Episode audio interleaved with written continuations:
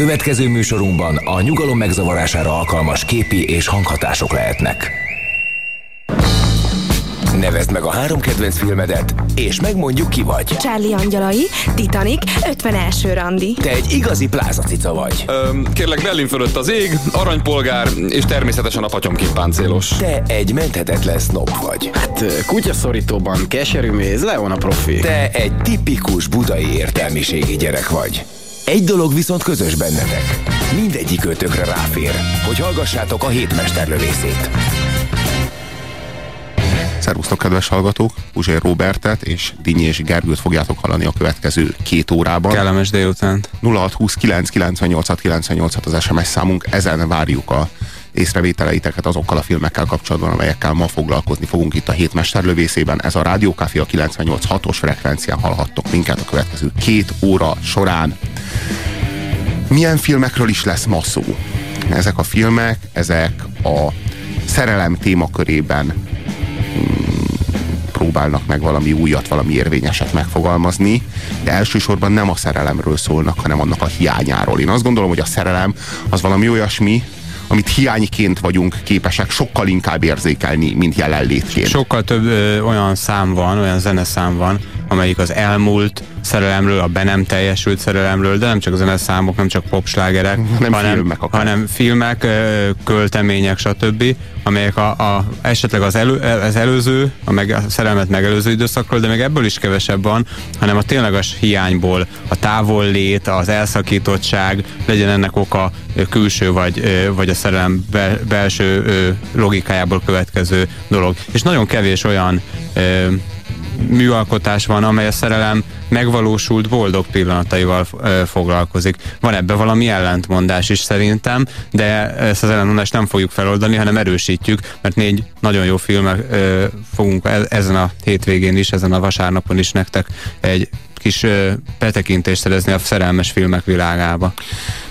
Miért hiányként? Miért vagyunk képesek csak hiányként megélni ezt? És valószínűleg ebben a kérdésben benne van a válasz arra, hogy miért nem vagyunk képesek vigyázni a számunkra fontos érzésekre, de számunkra fontos kapcsolatokra. Tehát amikor megvan, akkor magunkat érezzük a legnagyobb királyoknak, hogy ez a mi számunkra adott, hogy mi ezt megszereztük, hogy mi ezt elmartuk a sorstól, mennyire jók is vagyunk mi, mennyire csodálatosan jó pasi lehetek én, vagy mennyire jó csaj lehetsz te, hogyha képes voltál arra, hogy, hogy ezt a, ezt a másikat ezt megszerez, mint egy zsákmányt. Illetőleg ezekben a boldog pillanatokban is az apró cseprő, néha nem is olyan apró cseprő problémákkal foglalkozunk, azokkal, amelyek akkor veszekedés tárgyát képezik, amelyek akkor lehetetlenítik el az életünket, és amikor netán el, elveszítjük a lehetőséget, vagy nem tudjuk megszerezni a lehetőséget, akkor jövünk rá, hogy ezek a köztes problémák, tehát a szerelem fennállása idején, a szerelem uralkodása idején fennálló problémák menny- mennyire hát elhanyagolhatóak, jelentéktelenek, És ahhoz képest, volt- mint a nincs. Hol volt a szerelem? Miért nem érezted ezt? Tehát most, hogy elment, úgy érzed, hogy kiszakad a lelked a helyéről. Úgy érzed, mintha kitépték volna a szívednek a felét, és egy hatalmas, lüktető nagy seb a szíved helyén ott fájna, ott vérezne. Miért nem érezted ezt korábban? Miért? A szerelem az miért olyasmi, ami, amikor adva van, akkor olyan természetes. A jót azt mondják, hogy könnyű megszokni. Néhány hét alatt az ember abba a boldogságba úgy beleszocializálódik, és onnantól kezdve meg megkérdezik, hogy hogy vagy. Azt mondod, hogy hát jó, kösz, nem panaszkodom. Sőt, ott, ott, otthon az asszonynal, vagy otthon az uraddal, meg ugyanúgy veszekszel, mintha nem éppen a boldog beteljesült szerelem állapotában lennél, hanem éppen a családi konfliktusok szokásos napi rutinját élnéd. és, és azt is éled. Aztán, amikor később visszagondolsz ezekre a napokra, akkor úgy fogod érezni, hogy akkor voltam boldog. De vajon miért nem tudtam akkor érezni ezt a boldogságot? Miért csak a a hiánya állapotában vagyunk képesek a boldogságot, a szerelmet értékelni. Hát erről a kérdésről, elsősorban ezekre a kérdésekre keresik a választ azok a filmek, amelyekről ma szó lesz. Az első ilyen pedig a Popcsajok stb. című angol-amerikai romantikus vígjáték. Hát ez teljes egészében amerikai. Egyedül, a, egyedül a, aki az eredeti regényt, a filmet ihlető regényt írta, Nick Hornby, aki nem vett részt magának a filmnek az elkészítésében, ő volt angol, tehát ez egy vérbeli amerikai film. Lehetséges, de Angliában játszódik. Chicagóban. Tényleg? Igen. Tényleg? Amerikában játszott? De annyira európai az egész, de annyira európai az egész világa. Hát nyilván a Hornby miatt. nyilván a Holmi miatt, a, a, amikor amikor ezt tulajdonképpen Amerikára adaptálták, akkor, akkor egy picit megváltoztattak benne egy-két dolgot, egy-két, egy-két zeneszámot akár, ami jellegzetes. Hát a zenék, amik uralják, azok is annyira európaiak. Hát ezt szerintem a tételesen megnézed, ez sem igaz, de ebben most nem menjünk bele. Mindenesetre Amerikához képest európaiak, Európához képest amerikaiak. A film, a film maga az tételesen amerikai, de értem, mire gondolsz. Arra gondolsz talán, hogy ez nekünk is mennyire ismerős ez a világ, még innen Magyarországról is. Na persze, hát mi sosem éltünk úgy, mint a film főszereplője, aki John Cusack alakít. Sose éltünk úgy, hogy volt egy lemezboltunk, és ott a kedvenc számainkból naponta 30 darab top 5-ös listát felsoroltunk, de nagyon sokan vagyunk így budapesti értelmiségiek, akik erre vágytunk, ez volt nekünk a non plus ultra 20 éves korunkba, amikor azt hittük még, hogy ez a legmenőbb dolog a világon. Nagyon kevés olyan film van, amelyik úgy tud ö, lekötni minket, úgy tudja elragadni az érdeklődésünket két teljes órára, hogy semmi igazán érdekes, vagy fontos, vagy különleges nem történik benne. A filmek többsége, sőt, hát inkább úgy fogalmaznék, hogy jóformán valamennyi film arra vállalkozik, hogy valami kivételeset, valami különlegeset, valami a hétköznapitól merőben eltérőt, valami olyasmit, amit a te, te neked a nyomorult, szánalmas kis hülye, középosztályos életedben begélni lehetetlen, szóval valami ilyesmit fog neked megmutatni. Ez pont fordítva van ez a film, és ezért szerintem nagyon azonosulható, és ezért szeretnénk mindannyian egy kicsit John Cusackok lenni, vagy nem tudom, a női... Rob Gordonok lenni. Bocsánat, így van, tehát helyesebb talán itt Rob Gordonként említeni, tehát a John Cusack által által megformált Rob Gordon, vagy a női nézők valószínűleg ilyen, ilyen férfiakra vágynak, vagy félnek, hogy ilyen férfiakat találnak, ezt nem tudom, mert, mert ő egy ilyen köztes, köztes állapotban van a filmben, tehát valószínűleg az az oka ennek az azonosulhatóságnak, hogy ennyire nem történik semmi, mert a mi életünkben se történik igazából nagy dolgok, hanem olyan, ahhoz hasonló dolgok történnek, mint a főszereplővel, aki szakításokat él meg, új párkapcsolatokat kezd, és közben nem tudja igazából mit kezdjen az életével. Igazából csak a Woody Allen filmekben Nagyon, nagyon emlékeztet ezt. egyébként Woody Allen stílusára. Hát, meg önmagá, önmagában a Woody Allen volt eddig a filmgyártás történetében talán az egyetlen, aki arra vállalkozott, hogy egy olyan filmmel fog téged traktálni két órán keresztül, egy olyan történettel, amelyik veled is bármikor megtörténhetne, konkrétan holnap, azaz hétfőn. Tehát holnap, azaz hétfőn te veled is megtörténhetne mindaz, ami a popcsajok stb. és úgy általában a Woody Allen filmekben A Woody Allen stílusához nagyon közel áll az a film, de én úgy érzem, hogy még annál is hétköznapi. Tehát a Woody Allenben már csak a maga, saját maga Woody Allen eh, figurája miatt, ugye mindig más és más néven, de ugyanazt, nagyjából ugyanazt a figurát eh, hozza, az egy annyira egy, eh, hát hogy is mondom, egy picit blőd, egy picit abszurd figura, hogy emiatt azért sosem azonosunk teljes mértékben vele, inkább a saját magunk egy ilyen kis paródiáját látjuk, mint a, mint a, a saját magunknak lenne a hasbeszélő figurája Woody Allen, aki kimondja helyettünk azokat a furcsa szorongásait, abszurd gondolatait is. És itt viszont már, már az annyira hétköznapi a történet, hogy szerintem ezért még, még a Woody ellennél is inkább azonosulható és hétköznapi itt a főszereplő. Geri, engem itt bántanak az SMS falon. Na, Azt írják, Robi, legközelebb nézd meg, amiről beszélni fogsz, köszi de hát tegnap láttam, és ma, tegnap, ha láttam, negyedszer életemben. Ez az egyik legkedvesebb filmem. Miért, miért bántatok engem ezzel? Akkor... A, e, e, azért, mert nem vettem le, hogy Chicagói? Miből derül ki, hogy ez Chicagóban játszik? Hát annyira London az egész, vagy lehet, hogy az a baj, hogy előbb olvastam a könyvet, és azért Hagyogtassalak ki egy kicsit, Robi. Én hajlamos vagyok rá, és szerintem ez mindenképpen követendő példa a hallgatóknak, és úgy nézni egy filmet, hogy elsősorban a földrajzi vonatkozásokra koncentrálok, és megpróbálom összerakni például a Budapesten játszódó filmeknél, hogy itt melyik utcából sétálnak melyikbe. Te meg a maga hü, magad hülye feje után mész, és így a szerelemre, a, a lemezboltra, Jaj, meg ilyen, ilyen dolgokra koncentrálsz, amikor rengeteg földrajzi tudást is meg lehet szerezni a filmekből, és aztán nem csoda, hogy eltévedt a nagyvilágba és az élet dolgaiba. Van egy alapvető felvetése ennek a filmnek. Van egy van egy, van egy tételmondata, amelynek bizonyítására vagy cáfolatára szolgál maga a film. Ez pedig így hangzik.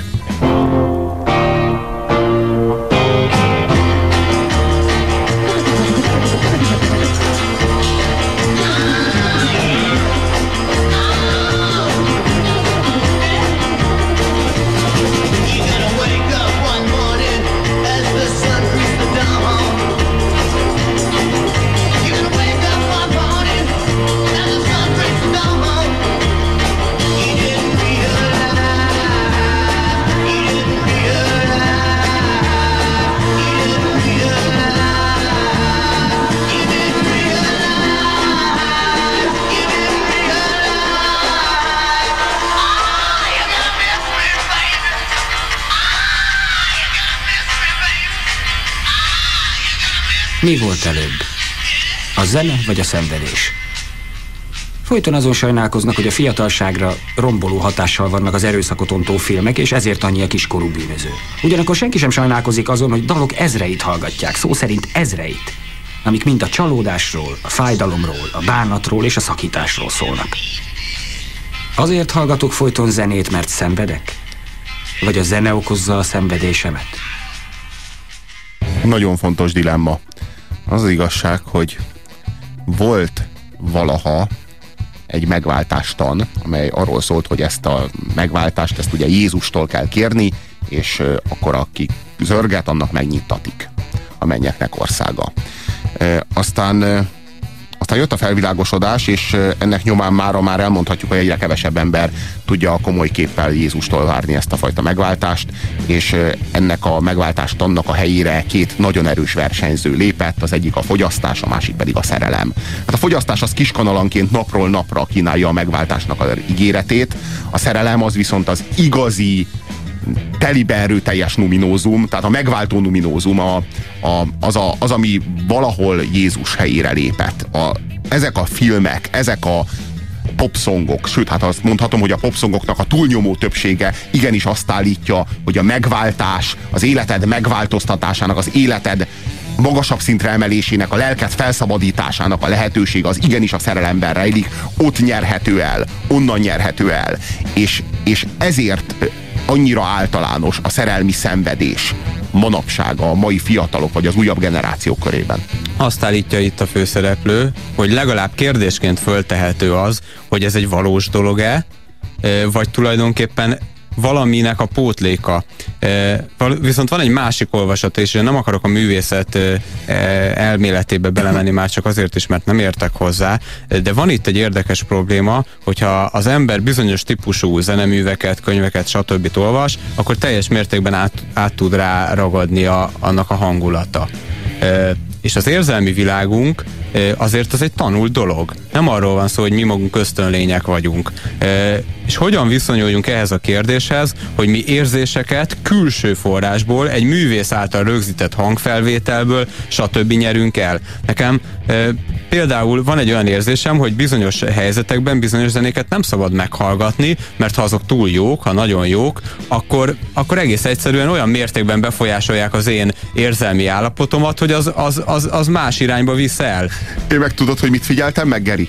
Hogy amikor iszonyatos szerelmi bánatom van, tehát rettenetesen szenvedek, és meghallgatok egy olyan zeneszámot, amit amúgy nagyon szeretek, ami amúgy gyönyörű, és szívhez szólóan fölszabadító és erős és, és, és, és, és csodálatos, ilyen nekem a Radiohead egyébként, akkor az olyan szintű, olyan mértékű fájdalmat tud okozni nekem, hogy az rettenetes. És miért? Mert ez a fájdalom benne van a számokban, mert amikor a, a, azt a számot megírták, és azt a, a, amikor azt a számot előadják, akkor abban ott van az alkotóknak a fájdalma, hát az egész... csak, hogy akkor, csak hogy akkor, amikor én jól érzem magam, köszönöm, jól vagyok, akkor ez a fájdalom, ez nekem egy szépség, amit, amit élvezek, amin én szörfözök. És amikor meg ugyanazt a fájdalmat élem át, ami a számokat ihlette, akkor meg azt érzem, hogy ez halálos, hogy ez méreg, hogy ezt nem bírom elviselni. És valahol ez borzasztó. Tehát valahol azt érzem, ugyanazt érzem, hogy az élet életet emésztel, és az ember az az élettel táplál táplálkozik, és bizony valaminek vagy valakinek meg kell halnia ahhoz, hogy én élhessek, hogy én táplálkozhassak,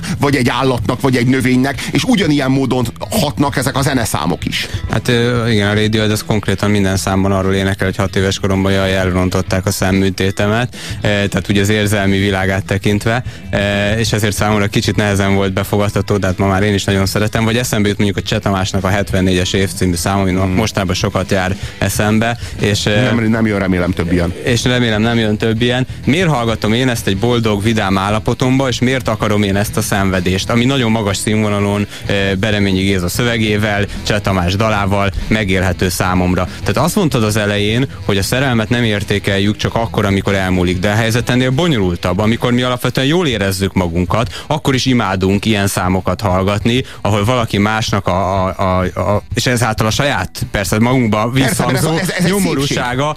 És, és ennek, ez egy szépség Tessék, tehát amikor más szenved, az egy esztétikai gyönyörűség a számunkra, de amikor mi is szenvedünk, csak akkor tudjuk átélni ennek a borzalmát, ennek a fájdalmát, és akkor már méreg. Tehát ez ugyanolyan, hogy nem mindegy, hogy a vadászpuska melyik végén állsz. Tehát amikor, amikor a jó végén állsz, amikor a célzós végén állsz, akkor, akkor szórakoztat, amikor a célzott végén állsz, a, amikor veled táplálkoznak, amikor belüled épülnek, akkor az iszonyatos fájdalom és, és halálszaga van. Hát valahogy így van ez a popszongokkal is. Addig jó, amíg nem te írod. Addig jó, amíg te hallgatod. Azért ez durva. Vannak, akik soha nem teszik túl magukat Vietnámon vagy a nirvána érzésen. Én pedig soha nem tettem túl magam charlie Nem jó, ha az ember túl magasra teszi a lécet. Veszélyes és káros is, nem vicc. Charlie sajnos fölöttem állt. Túl szép, túl okos, túl eredeti, túl sok. És mi a helyzet velem? Átlagos vagyok. Nem állítom, hogy egy Einstein vagyok, de nem is vagyok ostoba. Azért olvastam egy-két könyvet, a lét elviselhetetlen könnyűségét, a szerelem a kolera idejént, és értettem, miről szólnak. Hát, a csajokról, igaz? Csak vicc volt. De be kell vallanom, hogy a kedvencem Johnny Cash önéletrajzi könyve a Cash Johnny Cash módra. Bakelit. Szia! Hát ez a film igazából egy másik nagyon érdekes dolgot is elmond nekünk, ez a régi szerelmeinkhez való viszonyulás. Ez is egy hallatlan érdekes dolog. Nem tudom, hogy ki e, járt úgy, mint én, hogy annak idején, amikor elindult a, a Viv nevezető program, ahol meg lehetett keresni a régi ismerősöket, az interneten ez egy oldal, azóta már Viv lett, és ez egy termék, úgyhogy nem is szabad reklámozni, de van ezer másik hasonló e, oldal, hogy meg lehetett találni régi ismerősöket. És akkor rátalálsz egy régi szerelmedre, olyanra, akivel volt valami, olyan, akivel semmi sem volt, olyannal, akivel talán lehetett volna, vagy aki esetleg pont irántad érzett valamit. Nagyon érdekes visszanézni, megnézni, hogy ő most hol tart az életbe. Hát te persze, mert, mert tehát vagyunk ennyire kiszerűek, hogy összevessük magunkat azzal. És, és mindig az az érzésünk valahogy, hogy át ez már nem is az, nem is értem, hogy annak idején mit éreztem. Persze csinos, csinos, de hát stb.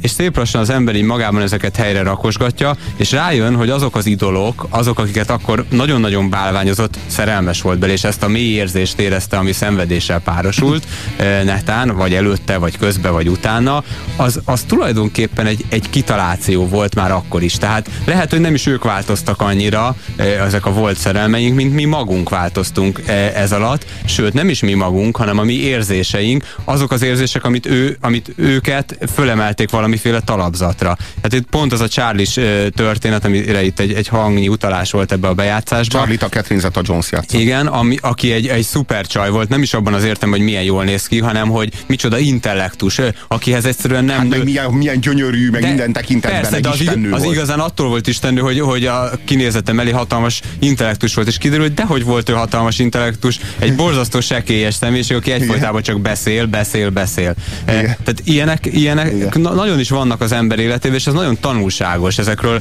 hogy ezekről az idealizált szobortalapzaton lévő személyekről, hogy hogyan hullik le tulajdonképpen a saját szemünkben létező lepel, ami igen, takarta őket. Igen, igen, igen. Hát ez a film ez nem csak azért kiváló, mert a, a szerelmeinknek, a szerelmi szenvedés megélésének, vagy a popzenével kapcsolatos tükörnek, vagy mert a, a múltban velünk történt érzelmi csapások folyamatos emésztésének a, a, a, a reflexióját tartalmazza lépésről lépésre minden pillanatban. Azért, mert például olyan film, ahol a főszereplő bármelyik pillanatban kiléphet, ki, ki Kibeszélhet a... kiszakadhat a szituációból, és bele a kamerába elkezd hozzád beszélni, amit a környezete nem hall. Ez is Woody elleni. Ez, nagy, ez Woody nagyon Woody igen, igen, igen, igen, igen. Na most nem csak ezért kiváló, hanem azért, mert egy, egy brutális erejű szubkulturális etalon a ma fiataljai számára. Szeretném a lányoknak a születésnapjára megvenni a Just Go to Say uh, I Love You-t. Megvan önöknek? Persze. Nagyszerű. Hogy ne lenne Pompás. meg? Megkaphatná? Nem, szó se lehet róla. Miért? Azért nem, mert nyálas, silányzene. Mi nem árulunk I just call to say kategóriájú hányinger nótákat, menjen a plázába. Mi ütött magába? Ismeri egyáltalán a lányát? kizár dolog, hogy tetszene neki! Jaj, bocs, kómában van. Mi bajod van, te sühansz? Nem tudtam, hogy ebben a boltban gyűlölik a polgárokat. Elnézést, hogy zavartam. Már itt sem vagyok. Pa, pa, pa. Kapd be! Hmm? Hmm, szép volt, Barry. Te aztán tudsz bánni a vevőkkel. Rob! Öt zenei bűn, amit Stevie Wonder követett el a 80-as, 90-es években. Alkérdés! Igazságos-e egy egykoron tehetséges zenész későbbi bűneért megróni, vajon mi jobb, kiégni vagy köddé válni? Barry, csődbe fogunk menni az Isten. Kár felhúznod magad az elemet, nincs is meg nekünk, és nem hinném, hogy az űrge vissza. Nem erről van szó. Mivel sértett meg? A szörnyű Nem ízlésével! neki, hanem a lányának van szörnyű ízlése. Mit véded azt a s*** leletet? Ez nem lehet igaz! Síralmas látni, ahogy öregszel. Ez ciki, vagy talán titokban? Együtt golfoztok? És hadd adjak még egy baráti jó tanácsot. Ilyen b***zott ronda pulcsit még életemben nem láttam. Bill Cosby hord ilyeneket, Bill Cosby! Hogy engedhette Lóra, hogy felvedd ezt az ocsmányságot? Megőrültetek? Dugulj el! Na hát, Te egy állat vagy. Félek tőled. Nehogy eltégy, de erekje! Vigyázz, mert ellátom a bajod. Visszatérek. Ezek a filmek, amelyeknek ö, Nikon bírta a regény alapját, amiből aztán később forgatókönyvet készítettek, ezek nem a rendezők alapján ismerszenek meg, hanem igenis Nick Hornby alapján. A Nick Hornby regényeiből készült filmek az olyanok, mint az Egy fiúról, az olyanok, mint a Fociláz, az olyanok, mint a Popcsajok, stb. Ezek Nick Hornby filmek. Tehát itt, itt tök mindegy, hogy kirendezi meg, összetéveszthetetlen. Tök mindegy, hogy melyik városba játszódik, abszolút. Igen, Eh, így van. Na, na most az, az viszont ne legyen számotokra mindegy, hogy ki játszik benne. Itt most John Cusack, de mindig, mindig Nick Hornbyt játszák. Tehát a, itt most John Cusack játsza a Nick Hornbyt, máshol más játsza Nick Hornby, a főhős, akinek a személye körül játszódik a sztori, az mindig a Nick Hornby, akárki is játsza. De például Jack Black ebben a filmben tűnik fel. Az én számomra először itt tűnt fel. Sőt, más szempontból utoljára, tehát az, szerintem az utolsó élvezhető produkciója. Igen, igen, igen. Most, a- a- Hagy mondjak még két dolgot erről a filmről. Az egyik az, hogy miért még nagyon jó, és miért nem túl jó. Azért még nagyon jó, mert nagyon vicces. Tehát ez nem tudom mennyire derült ki a bejátszásokból, valaki nem látta még, szerintem elég sokat fog rajta nevetni. És ez azért nem egy elhanyagolható dolog, mert ez a témához úgy nyúl hozzá, hogy vicces, szellemes.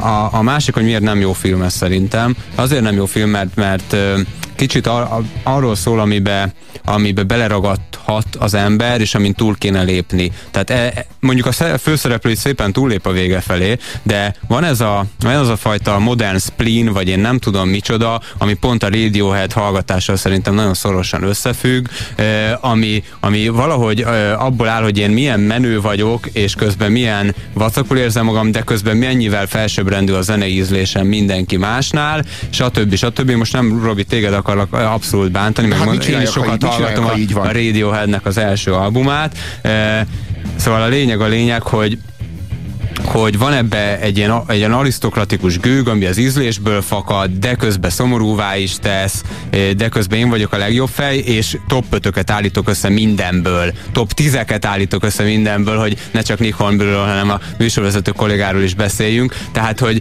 hogy eh, mindig mindent rangsorolni kell, és ez a menőségnek egy, egy ilyen alap, alapérzése, és ez a film, ez, ez ebben való topzódást jelenti a nézőnek, az ezzel való azonosulásban való topzódást, hogy igen, igen, én is ilyen menő vagyok, mint ők, akik top 5-ös szerelmes számlistákat raknak össze, vagy én mit tudom én. mi. Ez egy nagyon modern identitás definíció.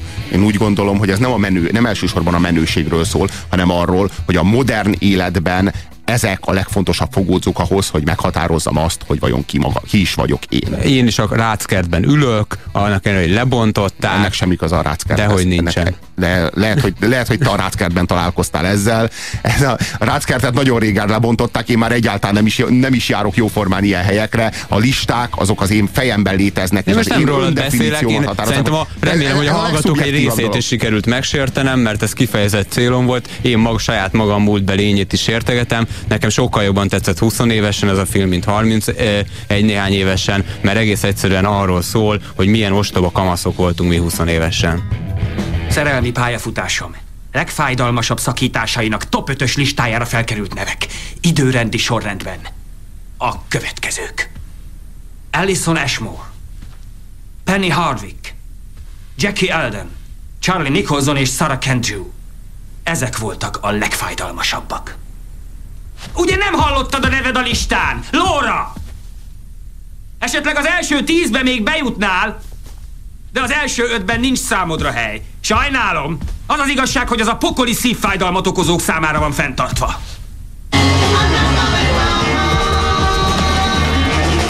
Azt akartad elérni, hogy kiboruljak?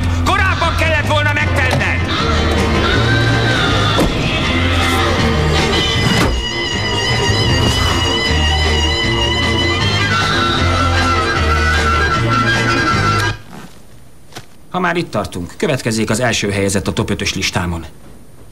Alison Ashmore. Eleinte láthatatlanok voltak számunkra, észre se vettük őket. Aztán hirtelen csak őket bámultuk. Mindenhol ott voltak. És mellett is növesztettek. Annyira akartuk. Vagyis, hogy még nem tudtuk, mit akarunk. De minden esetre érdekes volt. Sőt, inkább nyugtalanító. Ha jól emlékszem, Alison Ashmore-ral összesen hat órán át jártam. Három napon keresztül. A Rockford aktákat néztük a tévében két óra hosszat a suli után. Majd a negyedik napon belépett a képbe Kevin Bannister. Kurva. Jó volna azt hinni, hogy 14 éves korom óta javult a helyzet. Hogy a párkapcsolatokat komolyabban veszik. Hogy a nők kevésbé kegyetlenek. A bőröm vastagabb, az ösztöneim fejlettebbek. De valamilyen oknál fogva azt a bizonyos napot nem tudom kiiktatni az életemből.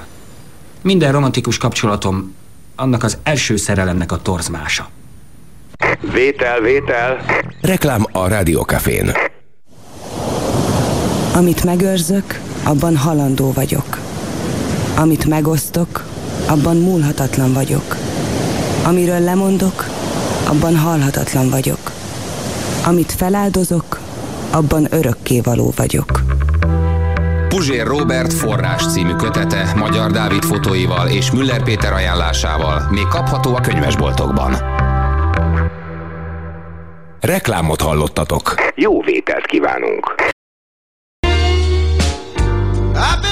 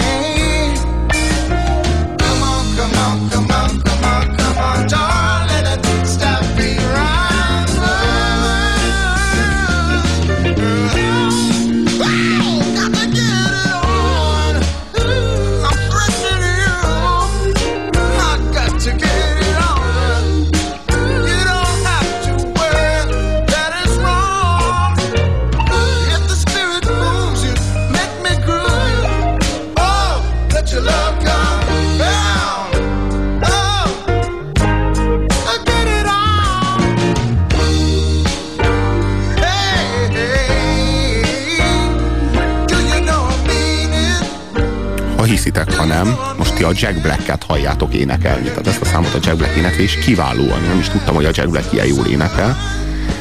Ebben a filmben ezt elő is adja élőben.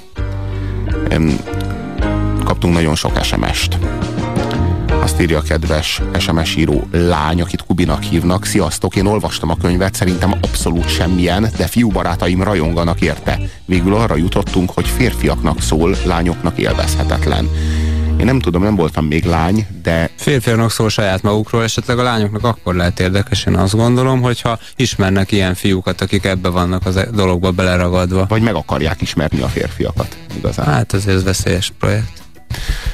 Puzsér úr, a kutyák azért vannak, hogy ugassanak, ne húzd fel magad, én tudom, hogy jól csinálod, írja nekünk ácsmester. Hát azért talán nem kéne lekutyázni azt, aki, aki a Robira egy rossz szól. Maga Jézus is egy ácsmester volt, ez nekem Kéne egy neked, dicséret. Robi, egy ilyen védőcsapat, aki téged így, így, így védene, és akkor ilyen baseball ütőkkel mehetne a csúnya hallgatók ellen. Robi, ne pityereg, bírlak. A csajok tartanak az olyan pasiktól, mint Rob Gordon de azért a legtöbb srác kinövi ezt a viselkedést, persze ez az érzésvilág a csajoknál is előfordul. Most kapcsolódtam be, szerelem a téma. Láttátok a Brothers Bloomot? Nem láttam. Az utóbbi idők egyik legszebb szerelmes filmje szerintem. Még egyszer a címet Léci, ez a popcsajok, stb. Című High Fidelity. Film. Igen, ez a High Fidelity, hát ez is egy borzalmas hifi. fordítás, hogy hát igen, a hifi, tehát a, a High Fidelity, ami a hűségről is szól, meg a...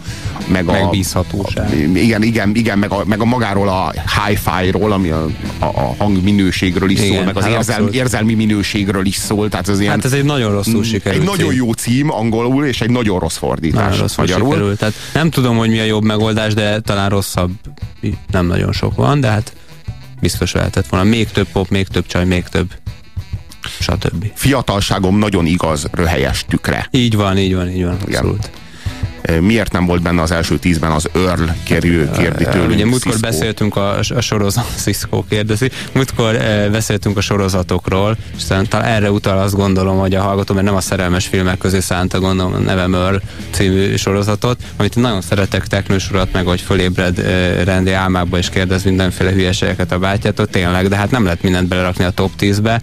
Egyébként meg lehet saját top 5 meg top 10-eket csinálni, és akkor olyanok lesztek ti is, mint Rob Gordon, vagy mi. Ti is úgy gondoljátok, kedves hallgatók, hogy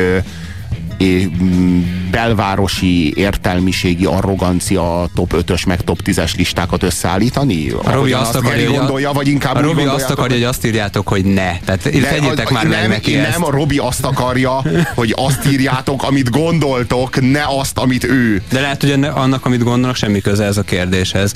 Lányoknak is élvezhető, írja a kedves SMS író. Az a kérdés, hogy mi a film, vagy a srácok. A Popcsajok, stb. című film mi szerintünk legalábbis egy ajánlásra méltó film, amire én hetest adok a tízes skálán. Arroganciánk újabb megnyilvánulásaként leosztályozzuk azt a filmalkotást, tehát hogy nekünk mennyire tetszett, csak azt mondjuk, hogy hetes, het, hét és feles mondjuk.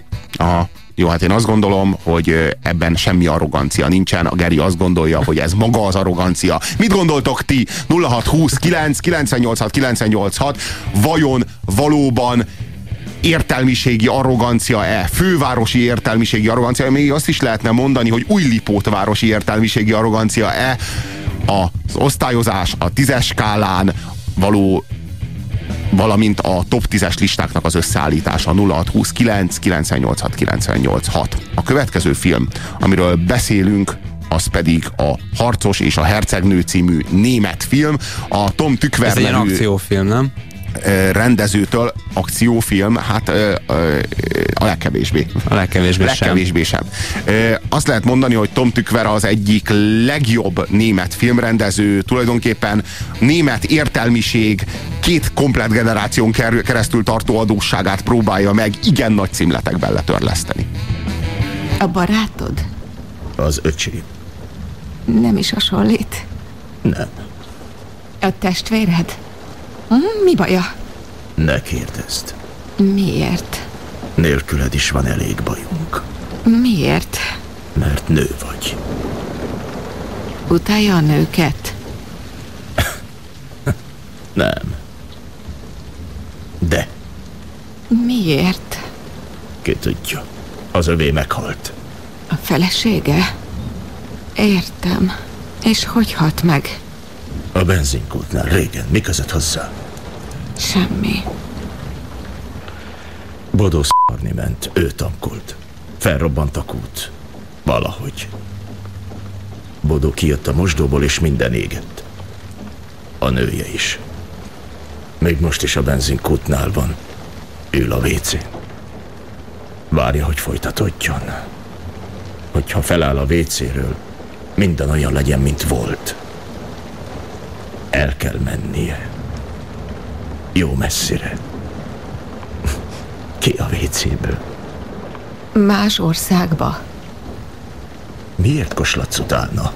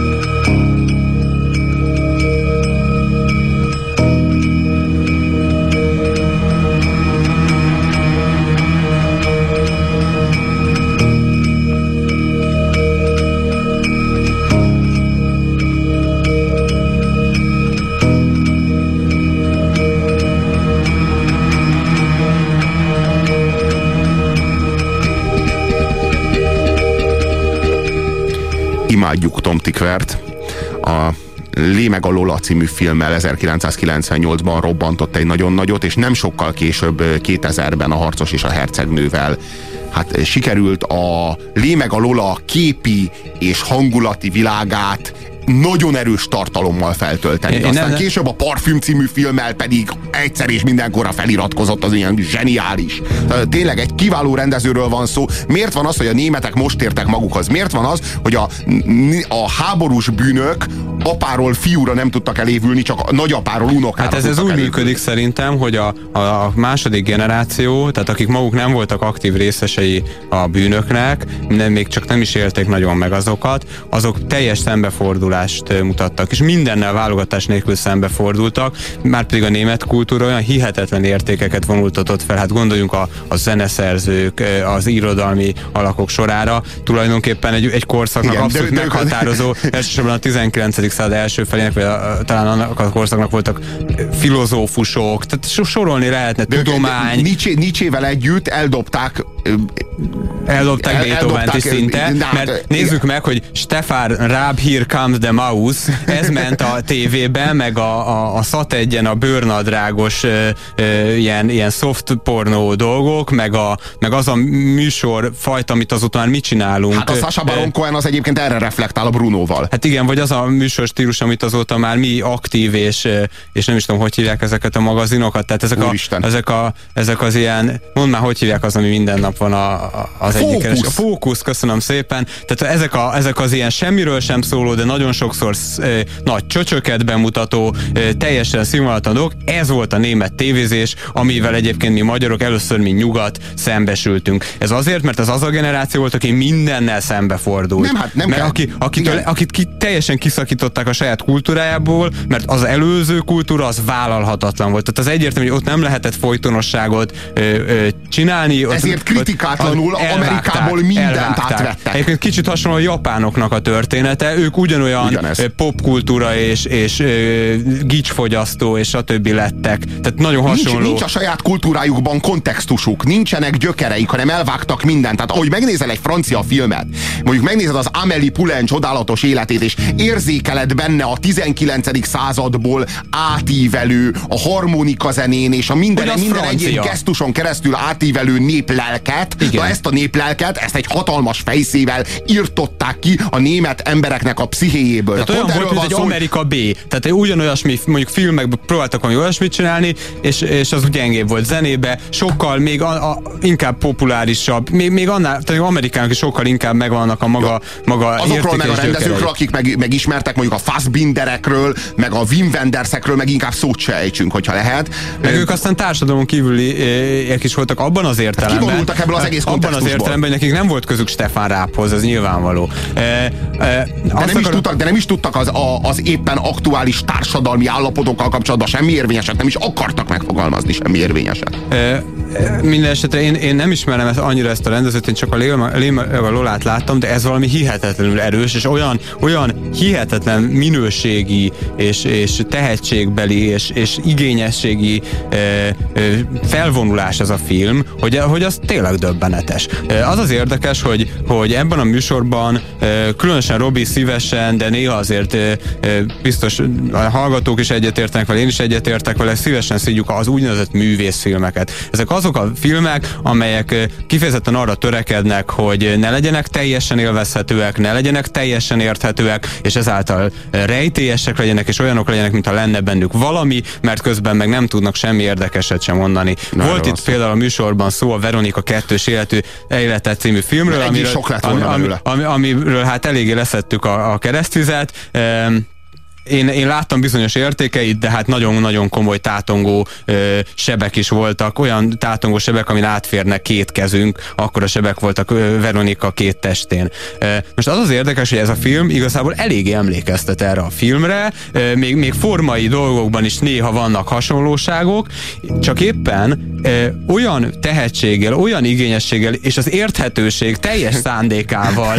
ö, ö, teljes frontális szándékával áll hozzá, miközben szó sincs didaktikusságról, vagy szájbarágosságról, hanem a legmagasabb értelemben vett valódi művészetről van szó, és nem Itt- itt- művészkedésről. Hogy mondjam, itt sérült emberek szenvedése, nem pedig szenvelgése zajlik, és ez egy nagyon fontos különbségtétel. A művészfilmek többségében a szenvedés nem élhető át, nem hiteles, hanem egy ócska, gagyi póz, szemétre való. Na most itt ilyesmiről szó sincsen. A kedves SMS író írja nekünk, végre, végre, végre valaki látta és élvezte rajtam kívül a harcos és a hercegnőt. Nagyon Természetesen csak is eredeti nyelven igazán ütős. Hát Nekem bent van a jó top 3-ban. jó a szinkron, Oroszága például egészen kiváló, eh, Franka Potente hangjaként, tehát nem tudok németül, tehát abszurd lenne, az lenne az igazi sznobizmus a németül nézni, miközben egy kukkot nem beszélek németül, eh, és azt is csak úgy tudtuk kinyomozni, hogy Tomás Tükver nevét valószínűleg így kell ejteni, mert nem tudtuk, hogy hogy kell ejteni, tehát eh, óriási sznobizmus lenne, hát na, na aki, aki beszéli Goethe és Schiller nyelvét, hát az válassza azt, oké. Okay. Na jó, hát igen, most újra, újra elő lett kotorva a történelem szemétdombjáról Goethe és Schiller. Hát, hogy mondjam, ezeknek a tomtikvereknek kell rendezni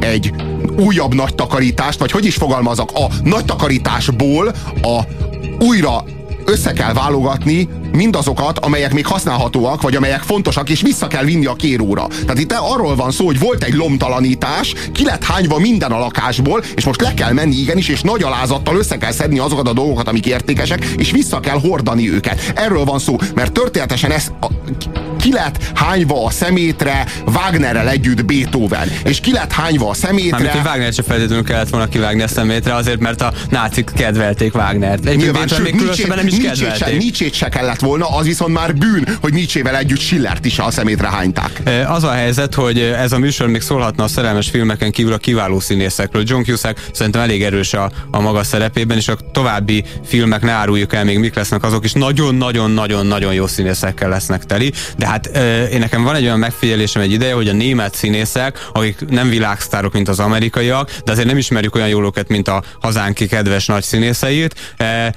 óriási színészek vannak köztük, tehát a német színészek egész tárházat. Annyira örülünk, hogy újjászületett a német filmgyártás, annyira örülünk, hogy kezd újjászületni a német kultúra, annyira örülünk, hogy a, a gyerekek, akik nem tudtak az apjuk szemébe nézni, ezért aztán senkinek nem mertek a szemébe nézni, és ezért lesüdötték a szemüket bárkivel szemben, azok képesek voltak megszülni az unokákat, akik azt mondják, hogy nekünk ehhez már tényleg semmi közünk, nagyapámat nem is ismertem, ö, nagyon sajnálom, hogy kihajtották őt Moszkva alá, vagy Stalingrad alá, és ott kellett megdöglenie, de nekem ezért már ne kelljen szégyenkeznem, nekem ezért már ne kelljen vezekelnem, ezek az emberek újra, hogy, hogy is fogalmazok, visszairatkoznak a nemzetek, visszairatkoznak a kultúrák, Rögtön, népek rögtön egész, ma, egész magas színvonalon. Ez a film, beszéljünk egy picit arról, hogy miről szól, mert kifutunk egész egyszerűen az időből, nagyon fontos dolgokat érintettünk. E, a, arról szól ez a film, hogy van egy ápolónő, aki egy elmegyógyintézetbe dolgozik, e, és ő egyszer csak egy baleset kapcsán szerelmes lesz tulajdonképpen, de a szerelembe lesz inkább szerelmes, mert, mert nem, nem, nem, tud, nem tudhat semmit arról, aki őt megmenti, és az ő szerelmi történetük tulajdonképpen a, a film története a filmben, amelyben nagyon-nagyon-nagyon kevés dolog történik, körülbelül 10-15 dolog történik. De mind a Viszont az 10-15 dolog annyira beteg, annyira hogy durva és annyira erős jelenet, hogy, hogy az hihetetlen. Tehát ilyen mozaikokból van tulajdonképpen összerakva a film, de minden mozaik, mint egy jó mozaiknál, önmagában egy külön kis művészeti alkotás. Igen, de Ki- nehogy azt higgyétek, hogy ez ilyen mozaikszerű, vagy ilyen Tehát a ilyen- történet teljesen mondásszerű. világos és egyenes. Teljesen egyenes vonalú történet, teljesen ö, é- tökéletesen értelmezhető történet. A végén kicsit szürreálissá válik, egy nagyon szép metafora, egy nagyon szép lelki metafora zajlik a szemünk láttára, de az is olyan fényesen értelmezhető. Abszolút. Annyira, a, annyira szeretjük ezt a filmet, és annyira örülünk annak, hogy a legjobb értelemben vett európai filmnek van egy legeslegújabb generációja Tom Tükver személyében, az Isten éltesse sokáig. Megint fentről Most egész fentről. rögzítselek. Szeretnélek megkérni rá.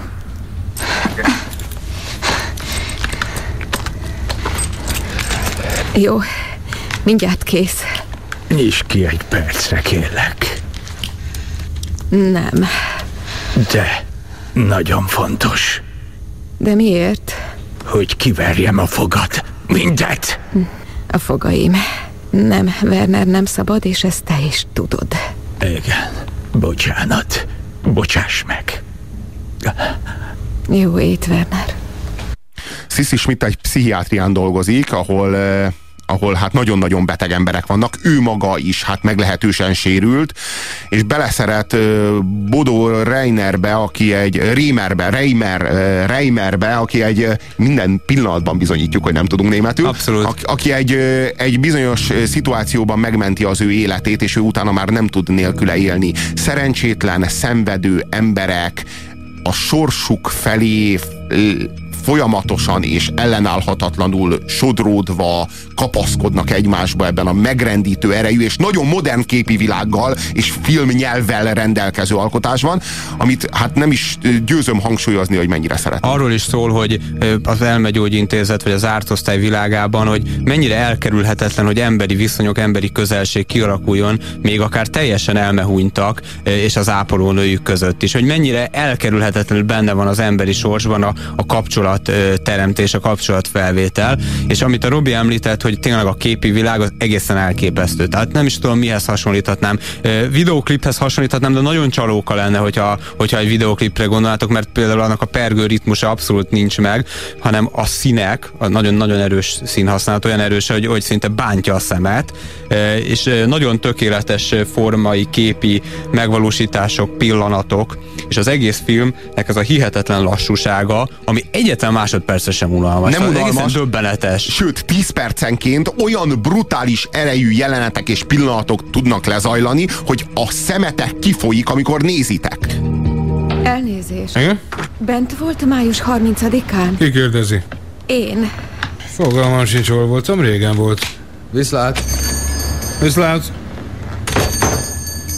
Talán mégis emlékszik arra a napra. A lámpánál baleset volt. Rémlik, magának mi köze hozzá? Engem ütöttek el. Tényleg? Elég jól összerakták. Igen, az orvos szerint is csoda. Örülök. Egy férfi jött ki a boltból, és megmentette az életemet. Rövid, barna hajú, és fura inget viselt. A hadseregből, ilyen gombokkal, és bakancsot is. Nem láttam. Ott, Rímer! Ez az a srác! Na ide figyelj, fogd ezt a lükét és kifelé, tűnés! Elég volt belőled! Kopjatok le! De ott van a képen. Itt áll a neve is, Rímer. Ismernie kell. Nem ismerem, kifelé!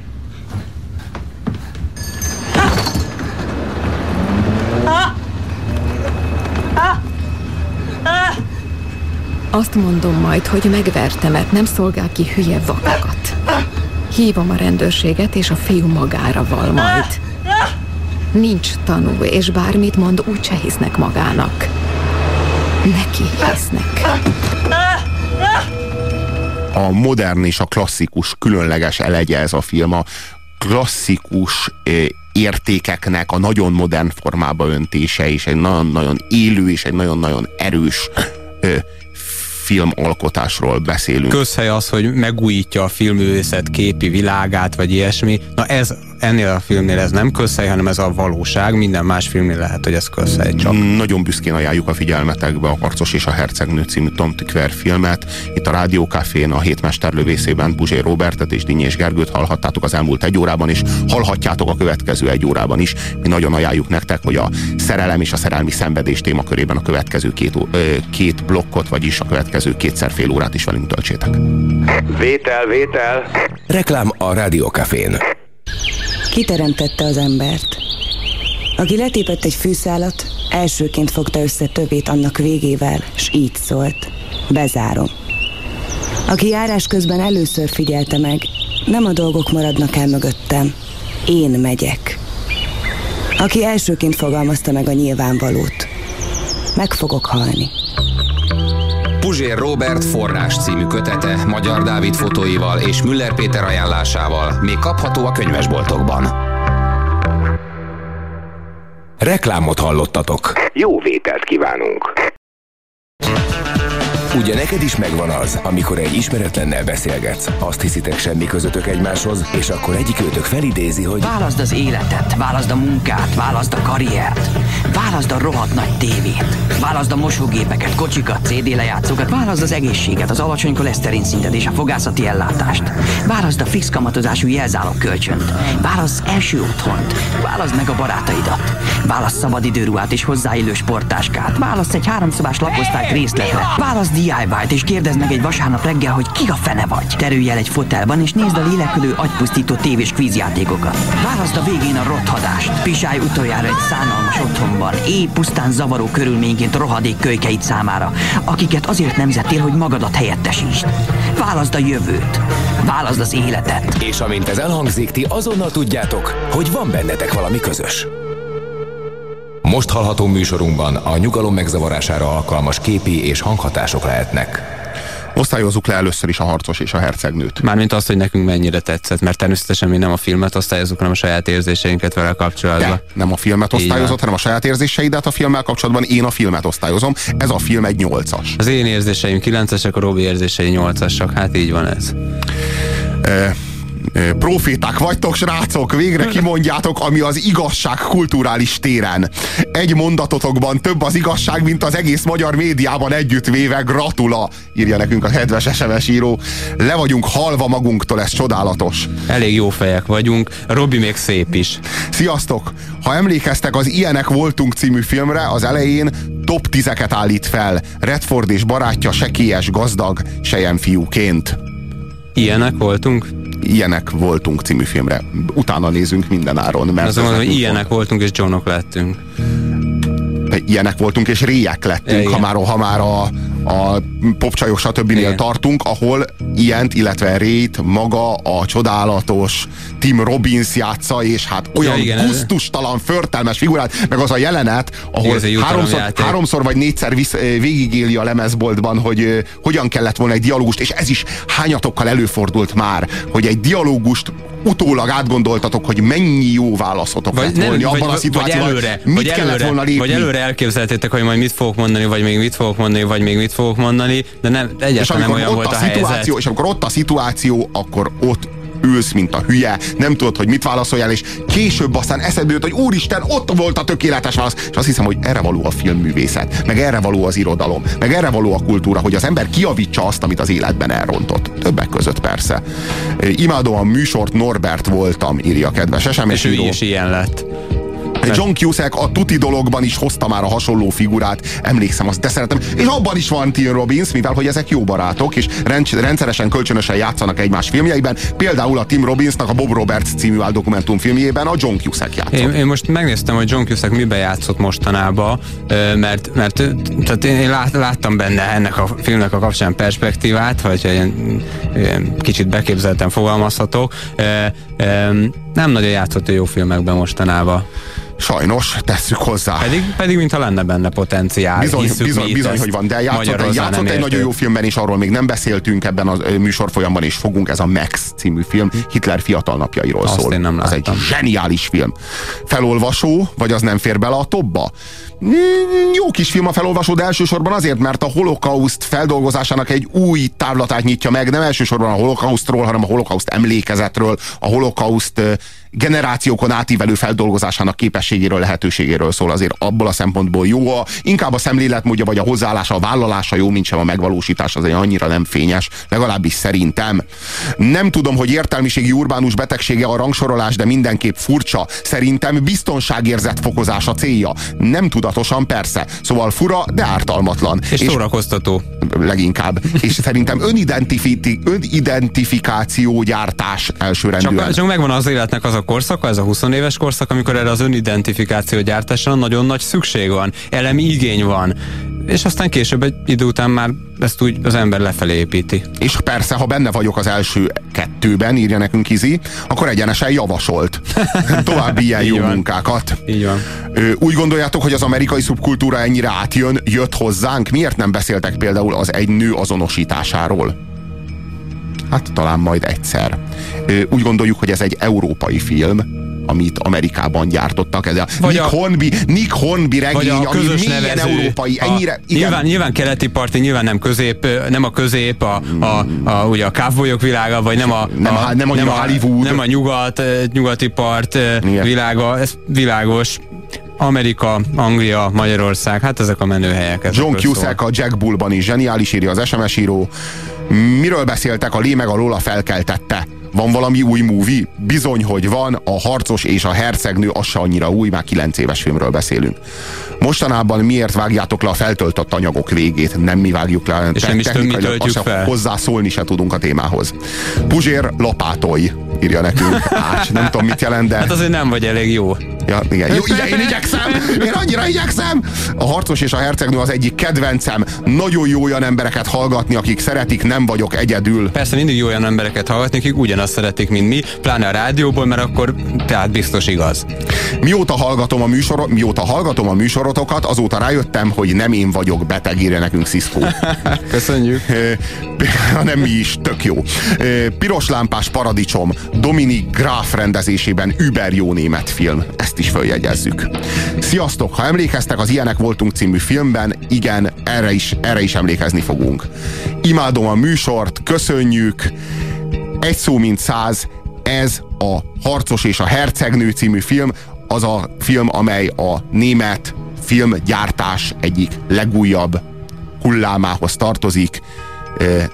Mm, Egyrészt a szembenézős filmek nagyon fontosak, a múlttal való szembenézés, másrészt a múlton való túllépés képessége, ami legalább ilyen fontos, persze szembenézés nélkül ez nem megy. Ez, Ezt az a német kultúra elmúlt 50 éve kiválóan mutatja. Ezt, ez a film nem szól a holokausztról, nem szól Hitlerről, nem szól Hitler merényletről, hogy akkor mégiscsak, nem szól az NDK-ról, semmi másról nem szólt, mint emberi érzésekről. Ez ne- nem, nem abban az értelemben nem német film, és sokat beszéltünk a német kultúráról, hogy, hogy semmi specifikusan német szerintem nincsen benne, de, de a német kultúrának egy nagyon nagy hozzátétele az emberi kultúrához. Szex és Luciát láttátok? Igen, láttuk, és lesz is szó ebben a műsorban erről. Fallal szemben török-német szerelem, szenvedés, tízes. Amúgy tényleg Amerikából indul majd minden nálatok. Azért nem, ugye? Minden Amerikából indul nálunk, és ez fájdalmas? Valóban így van ez? 0629 986 986 az SMS számunk, hát írjátok ezt meg a nekünk. legyetek filmművészet kapcsán ez annyira szerintem nem, nem meglepő, mert persze volt a 60-as években egy erős európai film, de azért a filmművészet az egy jellegzetesen amerikai műfaj, mint ahogy a mondjuk a sorozat, és, és egy, egészen amerikai műfaj. És Meg igen, rengeteg- vegyük tudomásul, hogy a világ kultúrájának jelenleg Amerika eh, a meghatározó eleme. És ez nem csak azt jelenti, hogy gazdaságilag potensebb, mint a többi rész, hanem ebből következően oda megy ki az európai rendező is, hogyha már egy, egy valamilyen szinten befutott filmet rendezni. Hiszen, hiszen ö, több pénzből jobb filmet tud csinálni. Gondoljatok itt csak mondjuk akár a az Orson Wellesre, A Hitchcockra, a Alfred Hitchcockra, gondoljatok akár a Milos Formanra, de még lehetne sorolni a neveket. A következő... A Steven Spielbergre. Következő egy órában rossz példa. rossz példa, ne, hadd ne asszociáljak. A következő egy órában a mi általunk nagyon-nagyon kedvelt, ennyi titkot hadd áruljak el, ennyire hadd legyek benfentes, a mi, mi egyik legkedvesebb rendezőnk, aki valóban a világ végéről érkezett meg Amerikába, és lett egy csodálatos rendező, nem is amerikai rendező, de mégis zseniális ő amerikai egy rendező. tájvani rendező Egy igazából. tájvani rendező. Sokan azt gondolják, hogy kínai, pedig nem Engliről Hát van szó. kínai, csak te akkor szerint a két Kína elvet vallod, hát kínai. Na jó, hát te meg, a, te, Demokratikus meg, kínai. te meg az egységes kínai. Nem. Egy szó mint száz, Engli filmjeiről fogunk beszélni, és most itt először az első fél órában az értelem és érzelemről. Van talán valami ön és Fanni öccse Robert között? Igaz is, mama. Robert? Nem, vele még sosem találkoztam. Nem. Edward. Edward. Edward Ferrars. Edward és én már öt éve titokban jegyben járunk. Valami. Amilyen jól kijöttek az elején. Látom, meglepődött. Mindezt meg sem említettem volna, ha nem tudnám bizonyosan, hogy megtartja a titkomat. Edward sem bánná, hogy elmondtam, hiszen úgy tekint önre, mint a testvérére. Tény, hogy az idő Elnézést. házasságnak sem kedvezik, van? De biztos... Biztos, hogy mind a ketten Edward Ferrarsról beszélünk? Ó, oh, hát persze. Négy évig tanult a bácsikámnál, Mr. Prattnél. Nem említette? Sosem említette. De igen, említett ilyesmit? Á, megvan, tudok egyet. Nem szívesen mentem bele az anyja beleegyezése nélkül. De túl nagy szenvedéllyel szeretjük egymást. Bár nem ismeri őt olyan jól, mint én, de láthatta, mennyire képes rá, hogy egy nő szívét magához láncolja. Nem mondhatom, hogy nem volt nehéz mindkettőnknek. Hiszen évente kétszer, ha találkozunk. Csátlott. Ám az ének vannak az... Egészen sápad lett Mr. Schwood. Jól vagyok, köszönöm. Megbántottam volna? Ellenkezőleg. Nem bírom tovább. Tudnom kell, miről beszélgetnek. Ha kiderül, apa tönkre mehet. Ígérje meg, hogy nem szól. No lám, egészen belemerülte. Előttünk nincsenek titkok, Lucy? Megígérem.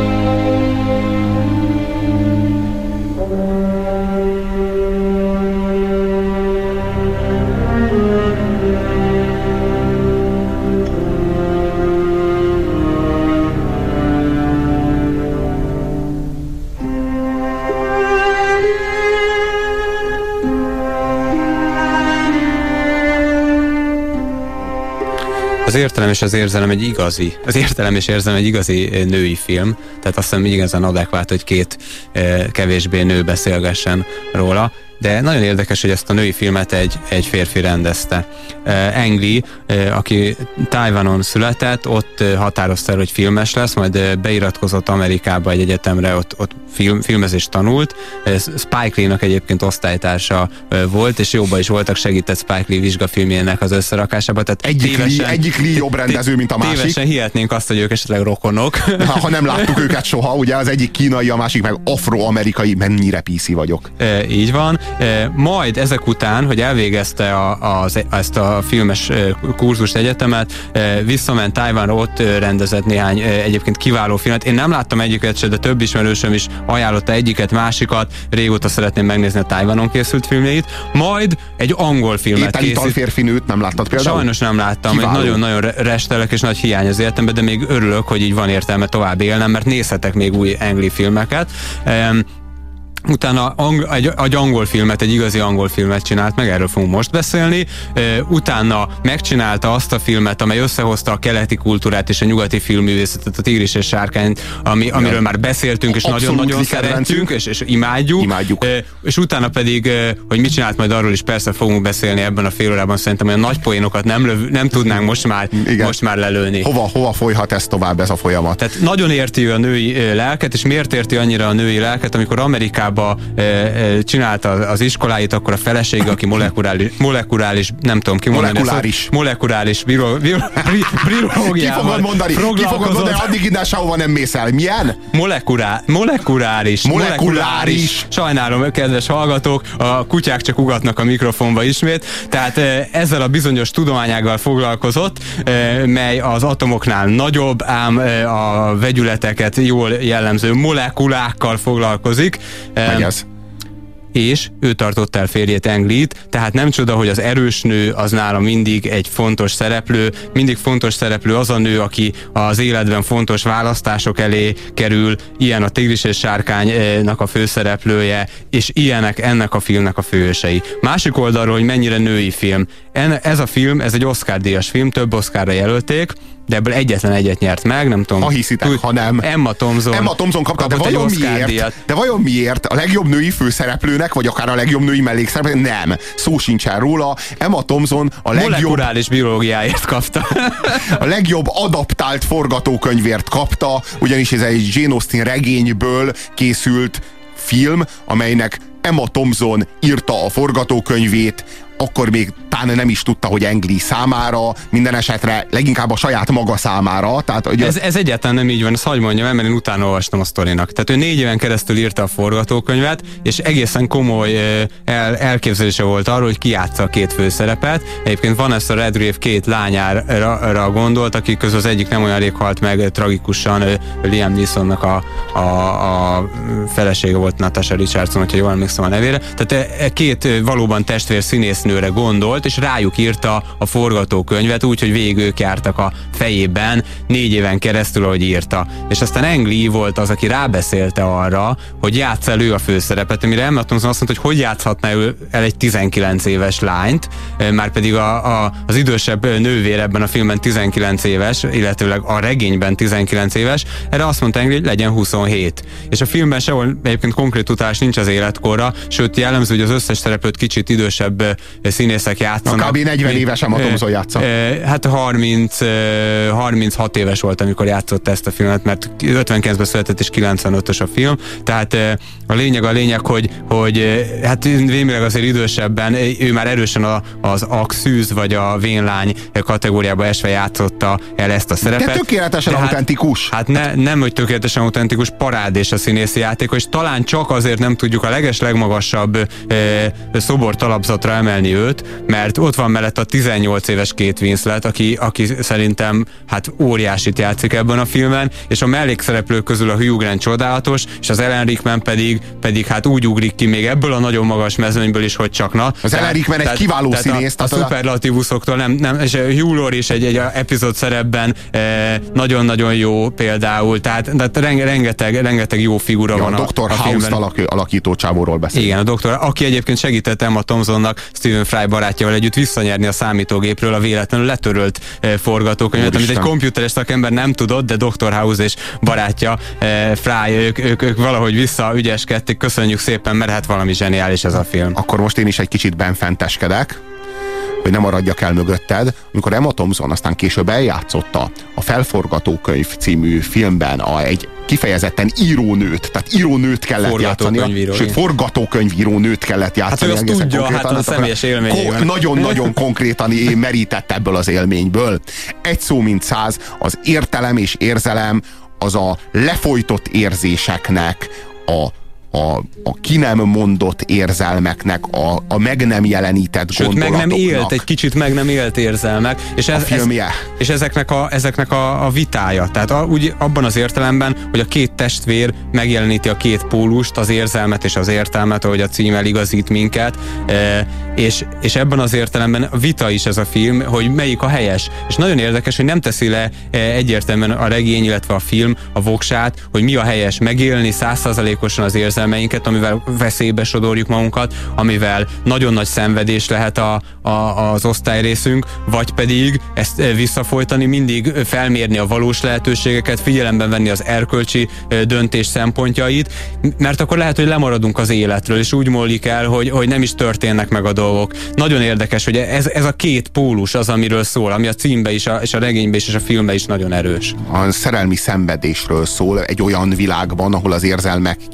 kinyilvánítására, kimutatására közel sem volt annyi lehetőség, közel sem volt annyi tér a környezetünkben, mint amennyi manapság adatik. És különösen, különösen nem volt meg ez a tér a nők számára. Tehát eh, azért is mondom, hogy női, Négy nőnek a női film, története, mert ez a négy, négy nő áll a történet Abszolút. középpontjában, négy ö, különböző generáció, egy 50-es, egy 30-as, egy 20-as, 20-as és egy 10-es. és egy 10-es. És, nem csak abban az értelemben szól róluk, hogy a női érzelmeket mutatja be, tehát nem csak ebben az értelemben női film, hanem arról is szól, hogy a, az, abban az élethelyzetben, abban az időszakban ilyen helyzetben lévő nők ö, sorsa mennyire hihetetlenül nehéz volt. Ugye rögtön az elején szó van róla, hogy, hogy fenn kell tartaniuk egy életet, de nem dolgozhatnak. Egész életükben csak arra várnak, hogy legyen egy pillanat, amikor valaki beléjük szeret, hiszen ugye hozományuk nincsen, tehát abban nem reménykednek, hogy azért el fogják őket venni feleségül. A teljes életük arról szól,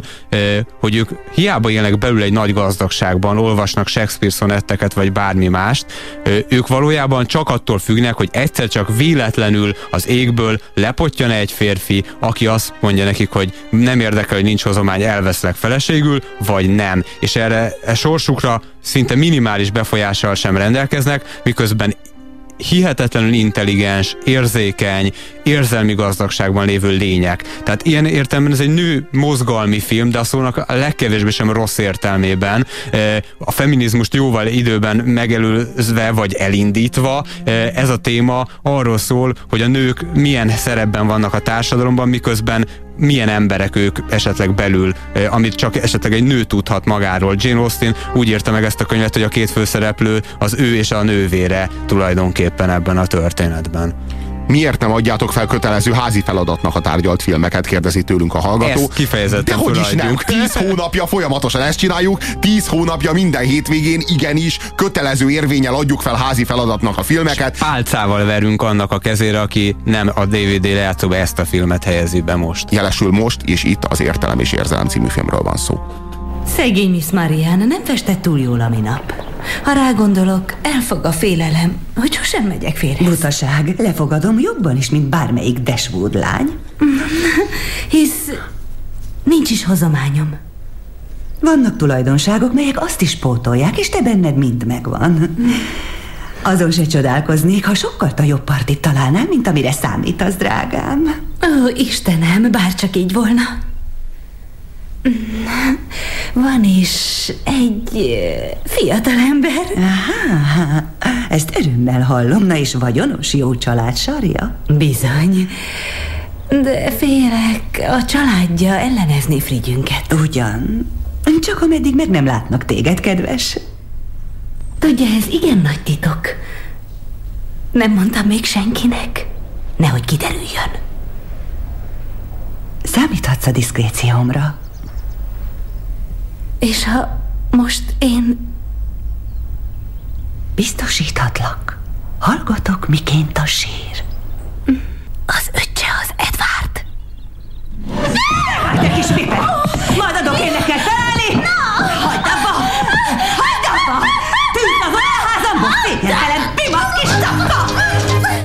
Nagyon vicces. Nagyon vicces és nagyon szomorú. Rettenetes persze, de mindeközben pedig hát félelmetesen groteszk. Két hőse ennek a történetnek. Marianne Dashwood, akit ugye két Winslet alakít, valamint az Emma Thompson által játszott Elinor Dashwood. Két nagyon különböző stratégiát választ, vagy hát választ, hát nagyon különböző lelki alkatokról van szó. Vagy a, Elinor, meg az élet is, be, is beszabályozza ezeket a dolgokat. Az idősebb nővérnek mindig felelősséget kell vállalni, az idősebb testvérnek. Ne, nekem nagyon érdekes, hogy öcsém van, és mint a rólunk szólt volna a film. Na nem abban az értelemben, hogy mi is vártuk a, a Hugh Grantet, hogy melyikünk kezét kéri meg, hanem abban az értelemben, hogy a család, amely erősebb kötöttség adott esetben a társadalomnál, úgy általában leosztja a szerepeket, hogy ki az értelem, és ki az érzelem. Na most itt Elinor- Ki a művész, és ki az, aki meg a, a megélhetést biztosítja a, a család számára. hát az Elinor az mindenképpen az értelem, az értelemnek a az oldalánál, a Marian pedig az érzelemnek egyértelműen, tehát az értelem pólusán álló Elinor, és az érzelem pólusán álló Marian története ez, és érdekes módon megfordul, minden megfordul ebben a filmben, az a Marian, aki mindent az érzelmekre tesz fel, az később egy racionális döntés nyomán válik boldoggá, az az Elinor pedig, aki mindent a racionális és józan és higgadt döntésre bíz, az pedig érdekes módon megüti a bankot, azt lehet mondani, és a, a, ő neki aztán összejön az A-terv. Tehát tulajdonképpen az, ö, és végül, végül érdekes módon mindketten boldogok lesznek, mert az értelem és érzelem története, ez nem pedig az értelem vagy érzelem története, ez nem szembeállítja ezeket a vonatkozásokat egymással, hanem kibékíti, feloldja ezt a látszólagos különbözőséget. Hányas a film szerinted? Hát ez tízes. Hú, ez a film ez szerintem egy nagyon-nagyon erős nyolcas. Vétel, vétel. Reklám a Rádiókafén. Illúzióink forrása az oxigén, a mindent megalapozó halucinogén. Ezt a világot mutatja meg nekünk. Amint nem élünk vele többé, megszűnnek a halucinációink. Puzsér Robert forrás című kötete Magyar Dávid fotóival és Müller Péter ajánlásával még kapható a könyvesboltokban. Reklámot hallottatok. Jó vételt kívánunk. Ugye te is faggattad már a csajodat, hogy életében vajon hányat? Őszintén reméljük, hogy nem válaszolta azt, hogy... Körülbelül 36-ot. Mi? Körülbelül 36-ot? Ne kiabálj! Á, ezt meg hogy kell érteni? Körülbelül 36, benne van az enyém is? Uh, akkor 37. Velem 37? Órára kell mennem. Az Isten itt.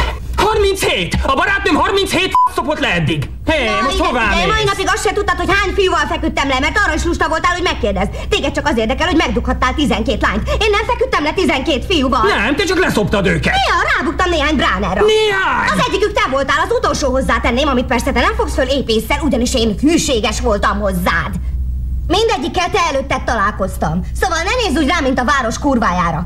Mert neked sokkal több csajod volt én előttem. De miért kellett leszopni őket? Miért nem tudtál csak dugni velük, mint más normális ember? Mert odagugolni nem komoly dolog. Ha tetszett egy fiú, elmentem vele, és előbb-utóbb elét érdeltem. Csak azokkal feküdtem le, akiket szerettem. Elájulok. Szeretlek, ne állulj el. Ha aztán megcsókolok, 36 sát ízét érzem Na, ma. megyek a suliba. Remélem visszajön a józan eszem. 37.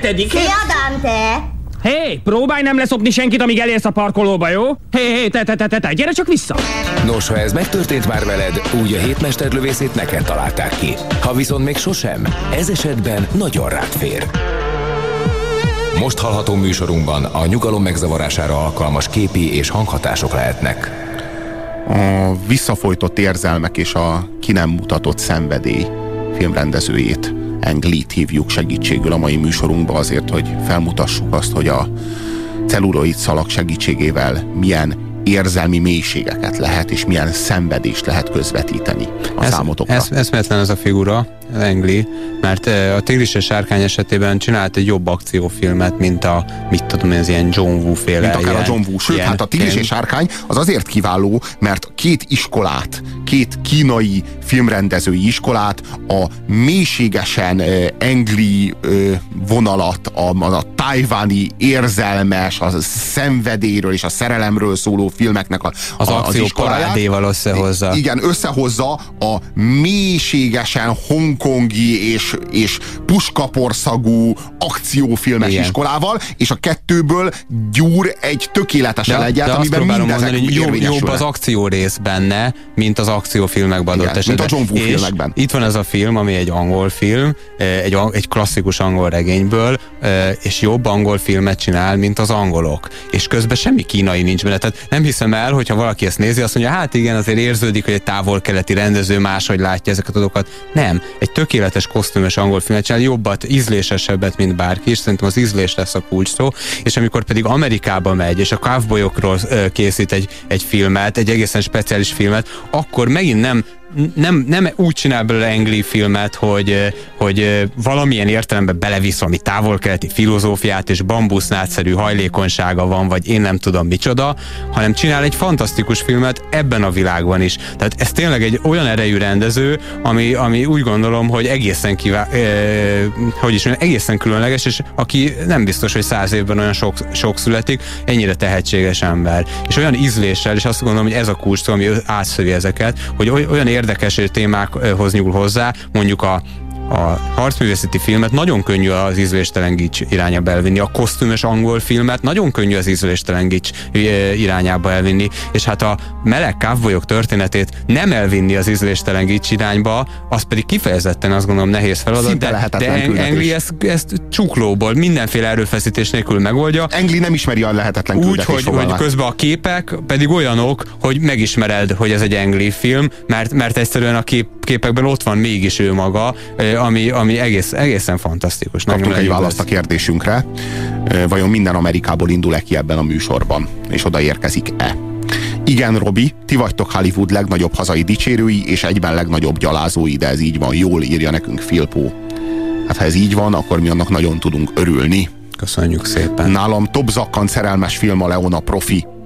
A kislány már a Teljesen egy- gyilkos fegyver tisztogatja, hogy Leon mellett lehessen. Teljesen egyetértünk. Egyetlen oka, hogy nem beszélünk most róla, hogy egy korábbi adásban ugyanígy, Már ugyanebben a társaságban beszéltünk róla, Már és, és csodáltuk. És, és imádjuk.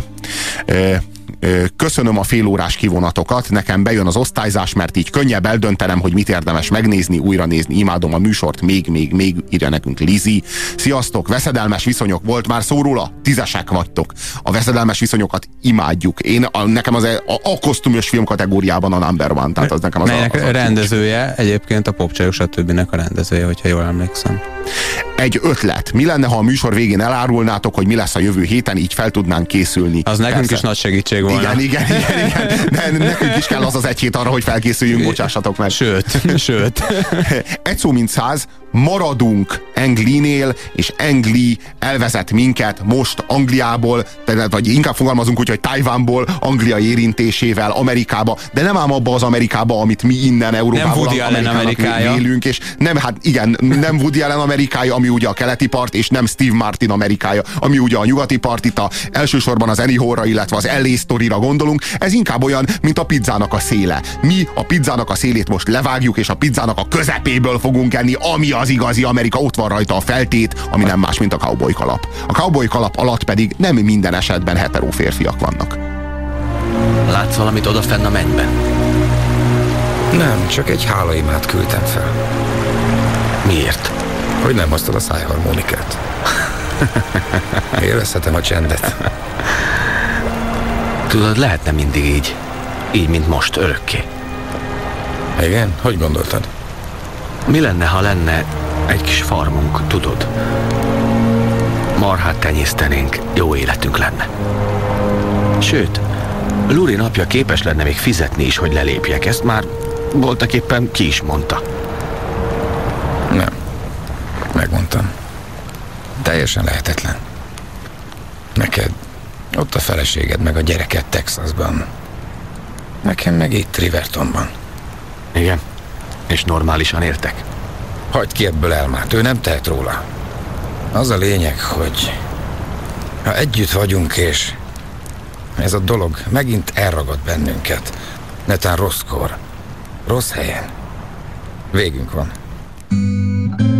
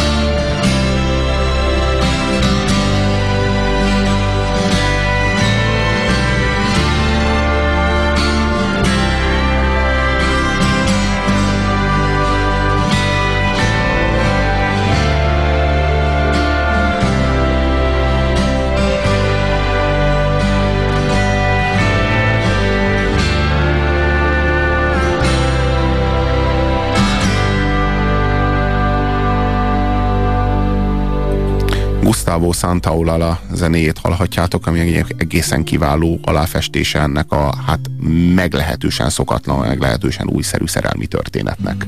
Lehet, hogy nem is annyira újszerű, ez így van évezredek óta, csak ezekről nem szokás írni költeményeket, vagy csak elvétve, meg Az ókorban még szokás volt, aztán- akkor szokás volt, aztán jött persze, a ez egy kereszténység, és akkor népség. Ö, ö, de aztán, aztán valahogy kimaradt, kimaradt ez, a, ez a történet, pedig valószínűleg, hogyha a tragikus szerelemről beszélünk, be nem teljesülhető, külső okokból és belső okokból nem sikeres szerelmekről, akkor hány, hányszor lehetett, hogy az egyik fél az esetleg az- azonos neműekhez vonzódott, vagy mind a kettő egy ilyen szerelmi történetben? Hány olyan szerelmes gondolat született, ami tragikus, és pont egy ilyen kapcsolathoz, vagy egy ilyen nem kapcsolathoz fűződik. Tulajdonképpen annyiban még egy szerencsés esetről beszélünk, hogy itt legalább mind a két fél ö, ö, nek lehetősége volt eb- ebbe a kapcsolatban valamit megtalálnia az életben, amelyet lehet, hogy sok-sok kávbolynak nem, ne- mert a, tegyük fel a kávbolyoknak az 5%-a, vagy én nem tudom mennyi is szintén ö, vonzódna az azonos nemű partnerhez, de hát abban a világban, a rodeók világában, a bikák világában az lehetetlenség.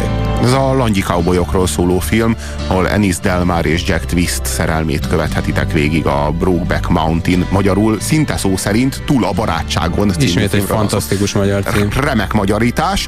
A, ugye a Brokeback hegyről van szó, a, gondolom, hogy a Brokeback jelenti, hogy túl a valamin, a Mountain az pedig maga a barátság, ugye? Egyébként azért az angol cím azért ez, és ez nagyon szép ebben a filmben, hogy ez nem pusztán két két homoszexuálisnak a szerelméről szól, hanem arról is szó van itt, hogy, hogy van egy olyan idilli pillanat az életben, egy olyan ö, egy nyár, amikor még ott ö, juhokat őriztek a hegyek között, amihez ö, már idős, ö, idősödő fejjel is vissza-vissza mennek. Persze már soha nem, semmi nem olyan, ö, semmi nem működik a, ö, már úgy, mint a, azokban az időkben, de mégis mindig ehhez megy vissza az ember. Tehát itt az elmúló, az elmúló idilli pillanatról is szó van.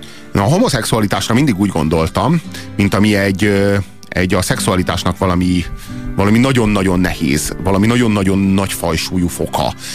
A, a leszbikus szexualitás az az én számomra leginkább olyan, mint a textilipar. Nagyon-nagyon könnyű, és nagyon könnyen átjárható. Aztán a heteroszexualitás az már sokkal kevésbé átjárható identitás, szexuális identitás, leginkább olyan, mint a műszeripar, mondjuk amikor tévéképernyőket, vagy mindenféle műszaki eszközöket raknak össze, és akkor ehhez képest a homoszexualitás az meg olyan, mint a rendes nehézipar, tehát vaskohászat. Tehát az a, e- e- és, egy, és az aztán már a legkevésbé átjárható kaszt. Igazából egy olyan lengőajtót képzeljetek el, ami mondjuk a leszbikusság és a heteroszexualitás felé, amely a heteroszexualitás felé nyitott, visszafelé sokkal kevésbé, Gondoljatok sokkal bele, hogy zártabb. Az átjárhatóság működik, de csak egy irányú. gondoljatok bele, hogy a heteroszexuálisok számára készült pornófilmekben, még a nők számára is élvezhető módon nő-nő, hogy mondjam, interakció az van, férfi-nő az van, de olyan nincsen, hogy így időnként minden tizedik filmben, vagy minden ötödik jelenetben egy-egy férfi-férfi pillanatot is Igen, belecsempészni. én azt gondolom, hogy a nők általában véve látens leszbikusok, tehát ez a látencia, ez a nők többségében Legalábbis benne ezt van. divat most gondolni. Én, én Erről szól a kor. Én határozottan ezt gondolom. A heteroszexualitásban ö, nagyon kevésbé, kevéssé ö, van benne a, a, a, a leszbikusság, a leszbikussá válás. Persze a játék ezzel a dologgal, igen, de egy rendes leszbikusból, hogy mondjam, az esetek ritkán, kevés százalékában válik úgymond hetero. Viszont a homoszexualitásban van benne úgy gondolom a legkevésbé. Tehát a homoszexualitás a legzártabb identitás ebben az értelemben, és az a fajta De ez a, de szexualitás, ez a társadalmi környezet miatt is lehet. Tehát a, ha valakiről kiderül, hogy leszbikus a környezetedbe, azt még a férfi társai esetleg izgató. mert rá hogy a- is a izgulnak férfi ismerős-. Így van. A, ha viszont valakiről az derül ki, hogy meleg, én talán feltételezem, hogy a mai világban már nem az van, hogy az útszélén nagyon verik egy vascsővel, talán reméljük. eh, Bár a nők nagyon lazán állnak hozzá, Á, viszont a persze, férfiak... A fér, egyébként erről is érdemes lenne beszélni. De a ez egy férfi jogú társadalom, ezért a férfiak Igen, határozzák igen, meg az ő igen. szerepüket a társadalomban, Igen, igen. nem a nők. A nők hiába állnak hozzá borzasztó lazán egy ilyen kérdéshez, hogy két meleg Sőt, sokkal megértőbbek is az anyák is általában sokkal megértőbbek, a barátnők is sokkal inkább megértőek. ebben a filmben látszik is, a férfiak azok az identitásukban érzik sértve magukat, legalábbis a férfiak jó része, az i- személyes identitásában érzi sértve magát attól, hogy két bajuszos szőrös test egymásra tapad egy panellakásban. Nem értem miért, de mégis ez a gyakorlat. végén már öregek is, tehát még, még, még az a szépség sincs meg bennünk, ami a fiatal emberekben megvan. Ugye sok nő azért megy ezt a filmet megnézni, mert két jó pasi van benne. Hát a végére nem két jó pasi van, hanem két öreg buzi van benne, Igen. akik egymást nagyon szeretik, ja, ja. bár képtelenek szeretni a társadalmi kötöttségek és saját maguk nyomor, és- nyomor miatt. ja, ja, ja, Egyéb kiváló színészek egyébként megint el lehetne erről is beszélni. Jack Gyllenhaal a Jack Twistnek a szerepében és a mára már halott Heath Ledger, Ennis Delmar szerepében. Kamarás Iván és Feketernő zseniális szinkron hangokat kölcsönöznek mellé. Annyit akarok még mondani, hogy tényleg Robi, amit mondasz, az nagyon igaz. A férfi kultúrában, férfiak közt, a fotballöltözőben, vagy a munkahelyen, vagy a haveritárságban kötelező állandóan olyan megjegyzéseket tenni, ahol te biztosítasz mindenkit arról, hogy te nem vagy homoszexuális. Ha kiderülne, hogy az vagy, többet át se öltöznének az öltözőbe, és ki tudja, hogy a munkatársak hogyan viszonyulnának ehhez a kérdéshez úgy egyáltalán. De Tehát mi az oka ennek? Bizonytalanok a férfiak a szexuális identitásuk terén? Folyton bizonyítaniuk kell azt, hogy ők igenis heterók? Én, és én legalább tíz éve gondolkozok ezen, és nem találtam még megfejtést. Az egyetlen értelmes dolog, amit valaki mondott nekem,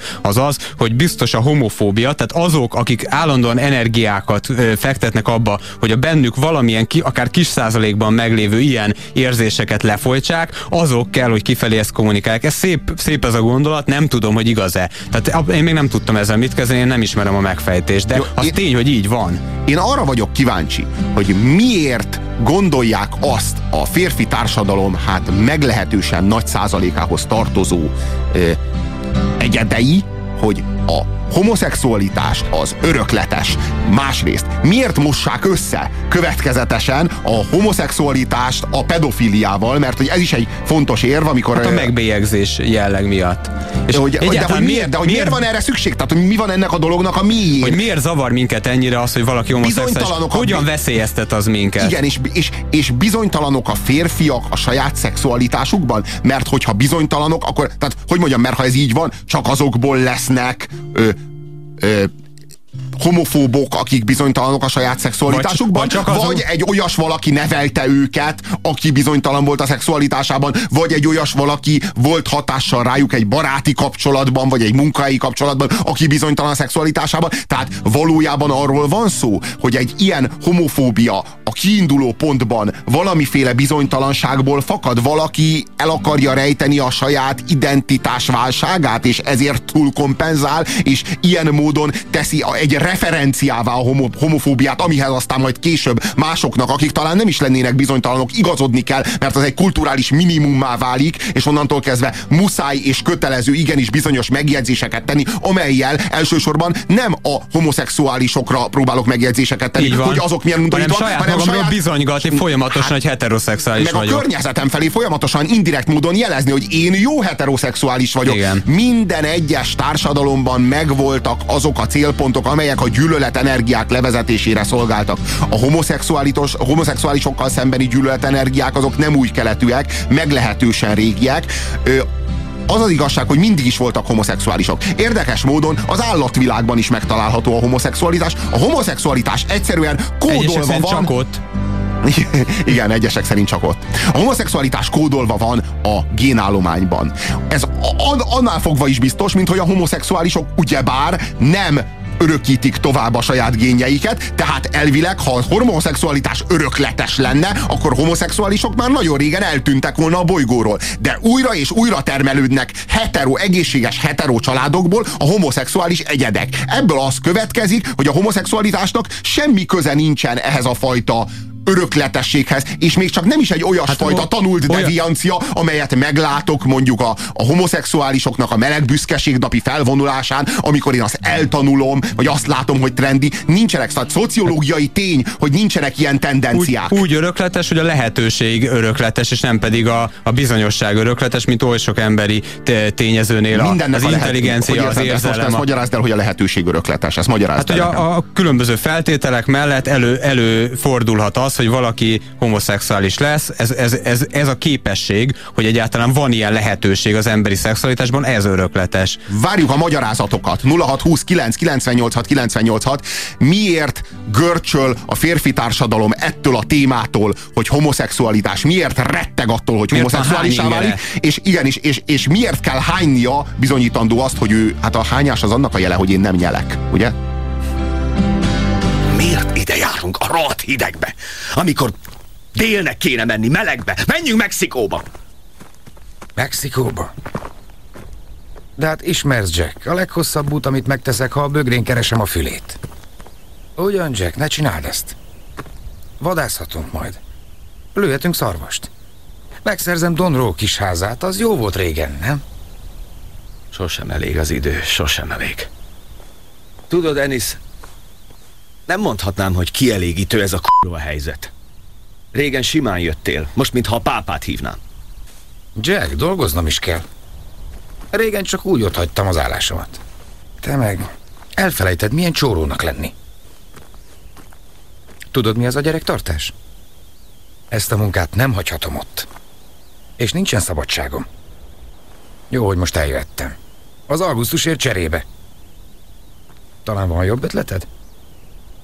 Egyszer volt. Egyszer volt.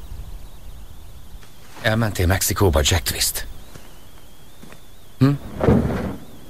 Tudom, mi van ott Mexikóban a magadfajtáknak. Igen, elmentem. Miért talán nem tetszik? Egyetlen egyszer mondom el, te mocskos disznó. Ez nem vicc. A sok titkos dolgod, minden, amiről én nem tudok, halálod okozza majd, ha tudomásomra jut. Nem viccelek. Na ide figyelj! Csak egyszer mondom el! Csak rajta! Képzeld el! Jól élhettünk volna együtt! Képzeld, kurva jól! Egy saját házban! De neked nem kellett! És most nincs semmink, csak a Brokeback hegy! Minden erre épül! Rohadtul nincs semmink, semmi más! Remélem tudod, különben ne is tud semmit! Na jó. Számolj csak meg, hogy hányszor voltunk együtt az elmúlt húsz évben! Mérd le, mekkora pórázon tartasz, aztán kérdezz Mexikóról, és aztán mondd, hogy megölsz azért, amit alig kapok meg! Neked fogalmat sincs, mennyire nehéz ez! Én nem vagyok te! Nekem a boldogsághoz nem elég évente egy-két magaslati baszás! Túl sok vagy nekem, Ennis. Rohadt, kibaszott fasz! Bár el tudnálak hagyni. Miért nem hagysz el? Miért nem hagysz végre békén? Miattad vagyok ilyen Jack? Semmi vagyok. Nincs helyem. Semmi baj. Szállj le rólam! Semmi baj.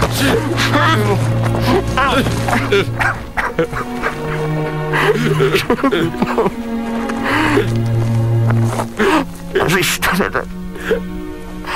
Ezt nem bírom tovább, Jack!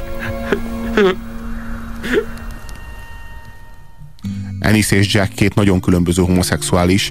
Ennisről azt mondhatjuk, hogy sokkal inkább tanult ez És a ő az dolog. intimitást találta meg itt. Igen, inkább az intimitást találta meg. Azt lehet mondani, hogy Ennis Delmar Jack Twist nélkül egy teljesen boldog hetero Egy lehetett nem boldog hetero Isten lett volna, tudja, szerintem, de- Talán sose lett volna homoszexuális, és alig, ha nem leélhetett volna egy boldog életet, anélkül, hogy, hogy homoszexuálisá válik, maximum kicsit többet járt volna el vitorlázni, vagy squasholni, vagy Isten tudja mit, és soha, soha föl se vetődött volna benne ez a dolog. Szemben Jack Twisttel, aki egy tehát így rendesen ilyen csatak homokos csávóról beszélünk, azért, de, tehát tök más a viszonyuk is ehhez a dologhoz. Enis Delmárnak föl sem merülne bármilyen más férfival lenni, hiszen az ő Persze. számára a szexualitásnak Persze, ezt a fokát, ezt a, ezt a jellegét, igen, ezt Jack Twist jelenti. Jack Twist pedig, pedig hát ő meleg. Ő, őre azt lehet mondani, ő genetikusan az. Egyébként az a zseniális, hogy Engli megint jobban csinálja. Szóval a meleg felvonulások, én értem a szándékot, de messze nem tettek annyit, hogy ezt a mainstreambe hitelesen és érthető módon behozzák Épp ezt a témát, sőt, e, épp ellenkezőleg így van, mint ahogy Engli meg megcsinálta ezt is. Tehát ö, ő heteroszexuálisként és többet tud erről, ö, úgy látszik. Ő ang- angol nem lévén többet tud arról, tehát megint csak őt tudom dicsérni. Milyen Egy olyan, közegben, egy olyan közegben szerelmesek ezek a férfiak egymásba, és nem tudnak egymás nélkül élni, amelyben nem tudnak egymással sem élni, nem tudnak felnőni ehhez az érzéshez egymás iránt, és képtelenek arra, hogy akár hatékonyan kompenzáljanak a környezetük felé hosszú távon élethossziglan, tehát itt 27, 25 év történetét öleli fel ez a film, és a, annyira kilóg a lóláb, tehát képtelenek mind fölvállalni, mind lefolytani ezt a dolgot, ezt a témát. Igazából a, a legellenségesebb közegbe ültette Engli ezt a szerelmet, ezt a férfi szerelmet. Az az igazság, hogy amikor én először hallottam arról, hogy létezik egy ilyen ö, meleg cowboyokról szóló film, amely megkapta Hollywoodban a legjobb filmrendezőnek járó, meg legjobb filmdrámai kategória, Golden Globe, legjobb adaptált forgatókönyv, stb. Oscar eső, Golden Globe eső, Velencei Filmfesztivál, Aranyoroszlán, meleg cowboyok Amerikában szerelmesek. Azt mondtam, hogy úristen, fúj, ez Ugyan, biztos, ugyan, hogy borzalmas. Gondoltam. Pontos, biztos, hogy hiába undorító. imádom Englit, mondom, hogy na már az Engli is Nem beállt áll. ebbe a izébe. Ja, ja, ja, undorító. Ö, Csak addig tudtam utálni ezt a filmet, amíg meg nem néztem. Ez pontosan így van. Annyira jó Pontosan volt így van. utálni, amíg meg nem néztem, és annyira,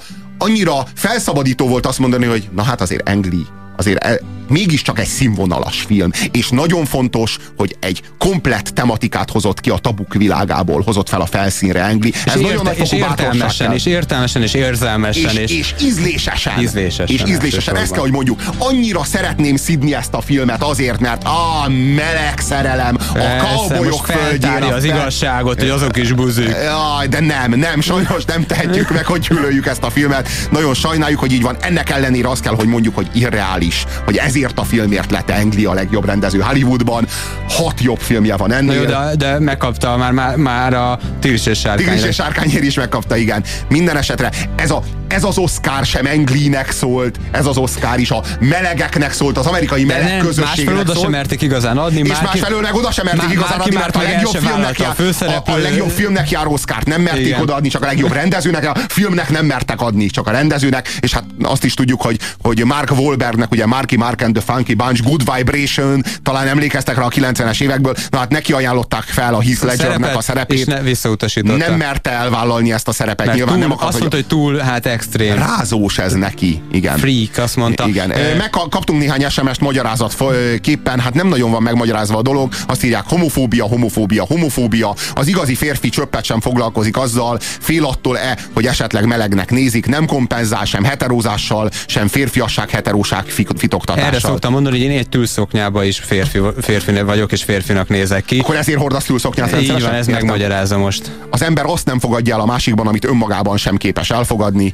írja a kedves SMS író, és még egy magyarázat, Magyarország macsó társadalom, ennyi. Itt a férfias, heteró férfi az egyetlen elfogadott. Nagyon szépen köszönjük, ennyi volt mára. Ez mennyire az érzelmek lefolytásáról ez a film adás. egyébként? Ez a film? Fú, hát ez szerintem egy erős hetes. Én jó lett volna megúszni, hogy ne osztályozom, mert két napja láttam, érnie kéne, de nagyon magas osztályzatot adnék, ha most kéne. Még nagyon nagy a hatás. Nem, nem mondom, majd még megnézem újra. Nézzétek meg Muszáj, is. ebben a műsorban kötelező a tízes skálán. Na, osztályozat. kényszer is ki valahogy. Légy szíves, mondjad. Te, te, te, te egy ilyen-olyan ember vagy, ha ezt most kikényszeríted belőlem. Egy szó mint száz, nagyon-nagyon szépen köszönjük azt, hogy eh, velünk tartottatok a mai vasárnapon az érzelmek lefolytásával foglalkozó adásunkban. A Csodálatos filmek, csodálatos színészek. A következő egy órában eh, zenét fogtok hallani, most a hírek következnek, hallgassátok a következő egy hét folyamán is a Rádiókafét a 98.6-os frekvencián. Puzsér Robertet és Dinny és Gerit hallottátok. Köszönjük Egy hét múlva, vagyis hát hat nap múlva szombaton újra itt leszünk veletek a hétmesterlövészében 3-tól 5-ig a szokás szerint. Sziasztok! A hét mesterlövészének vége, azaz Mr. Grabowski, ez itt a végállomás. De mondhatnánk azt is, hogy Ne feledd, a hétmesterlövésze még visszatér, ugyanis Indiana, rajtunk csak átsiklik a történelem, de ez maga a történelem.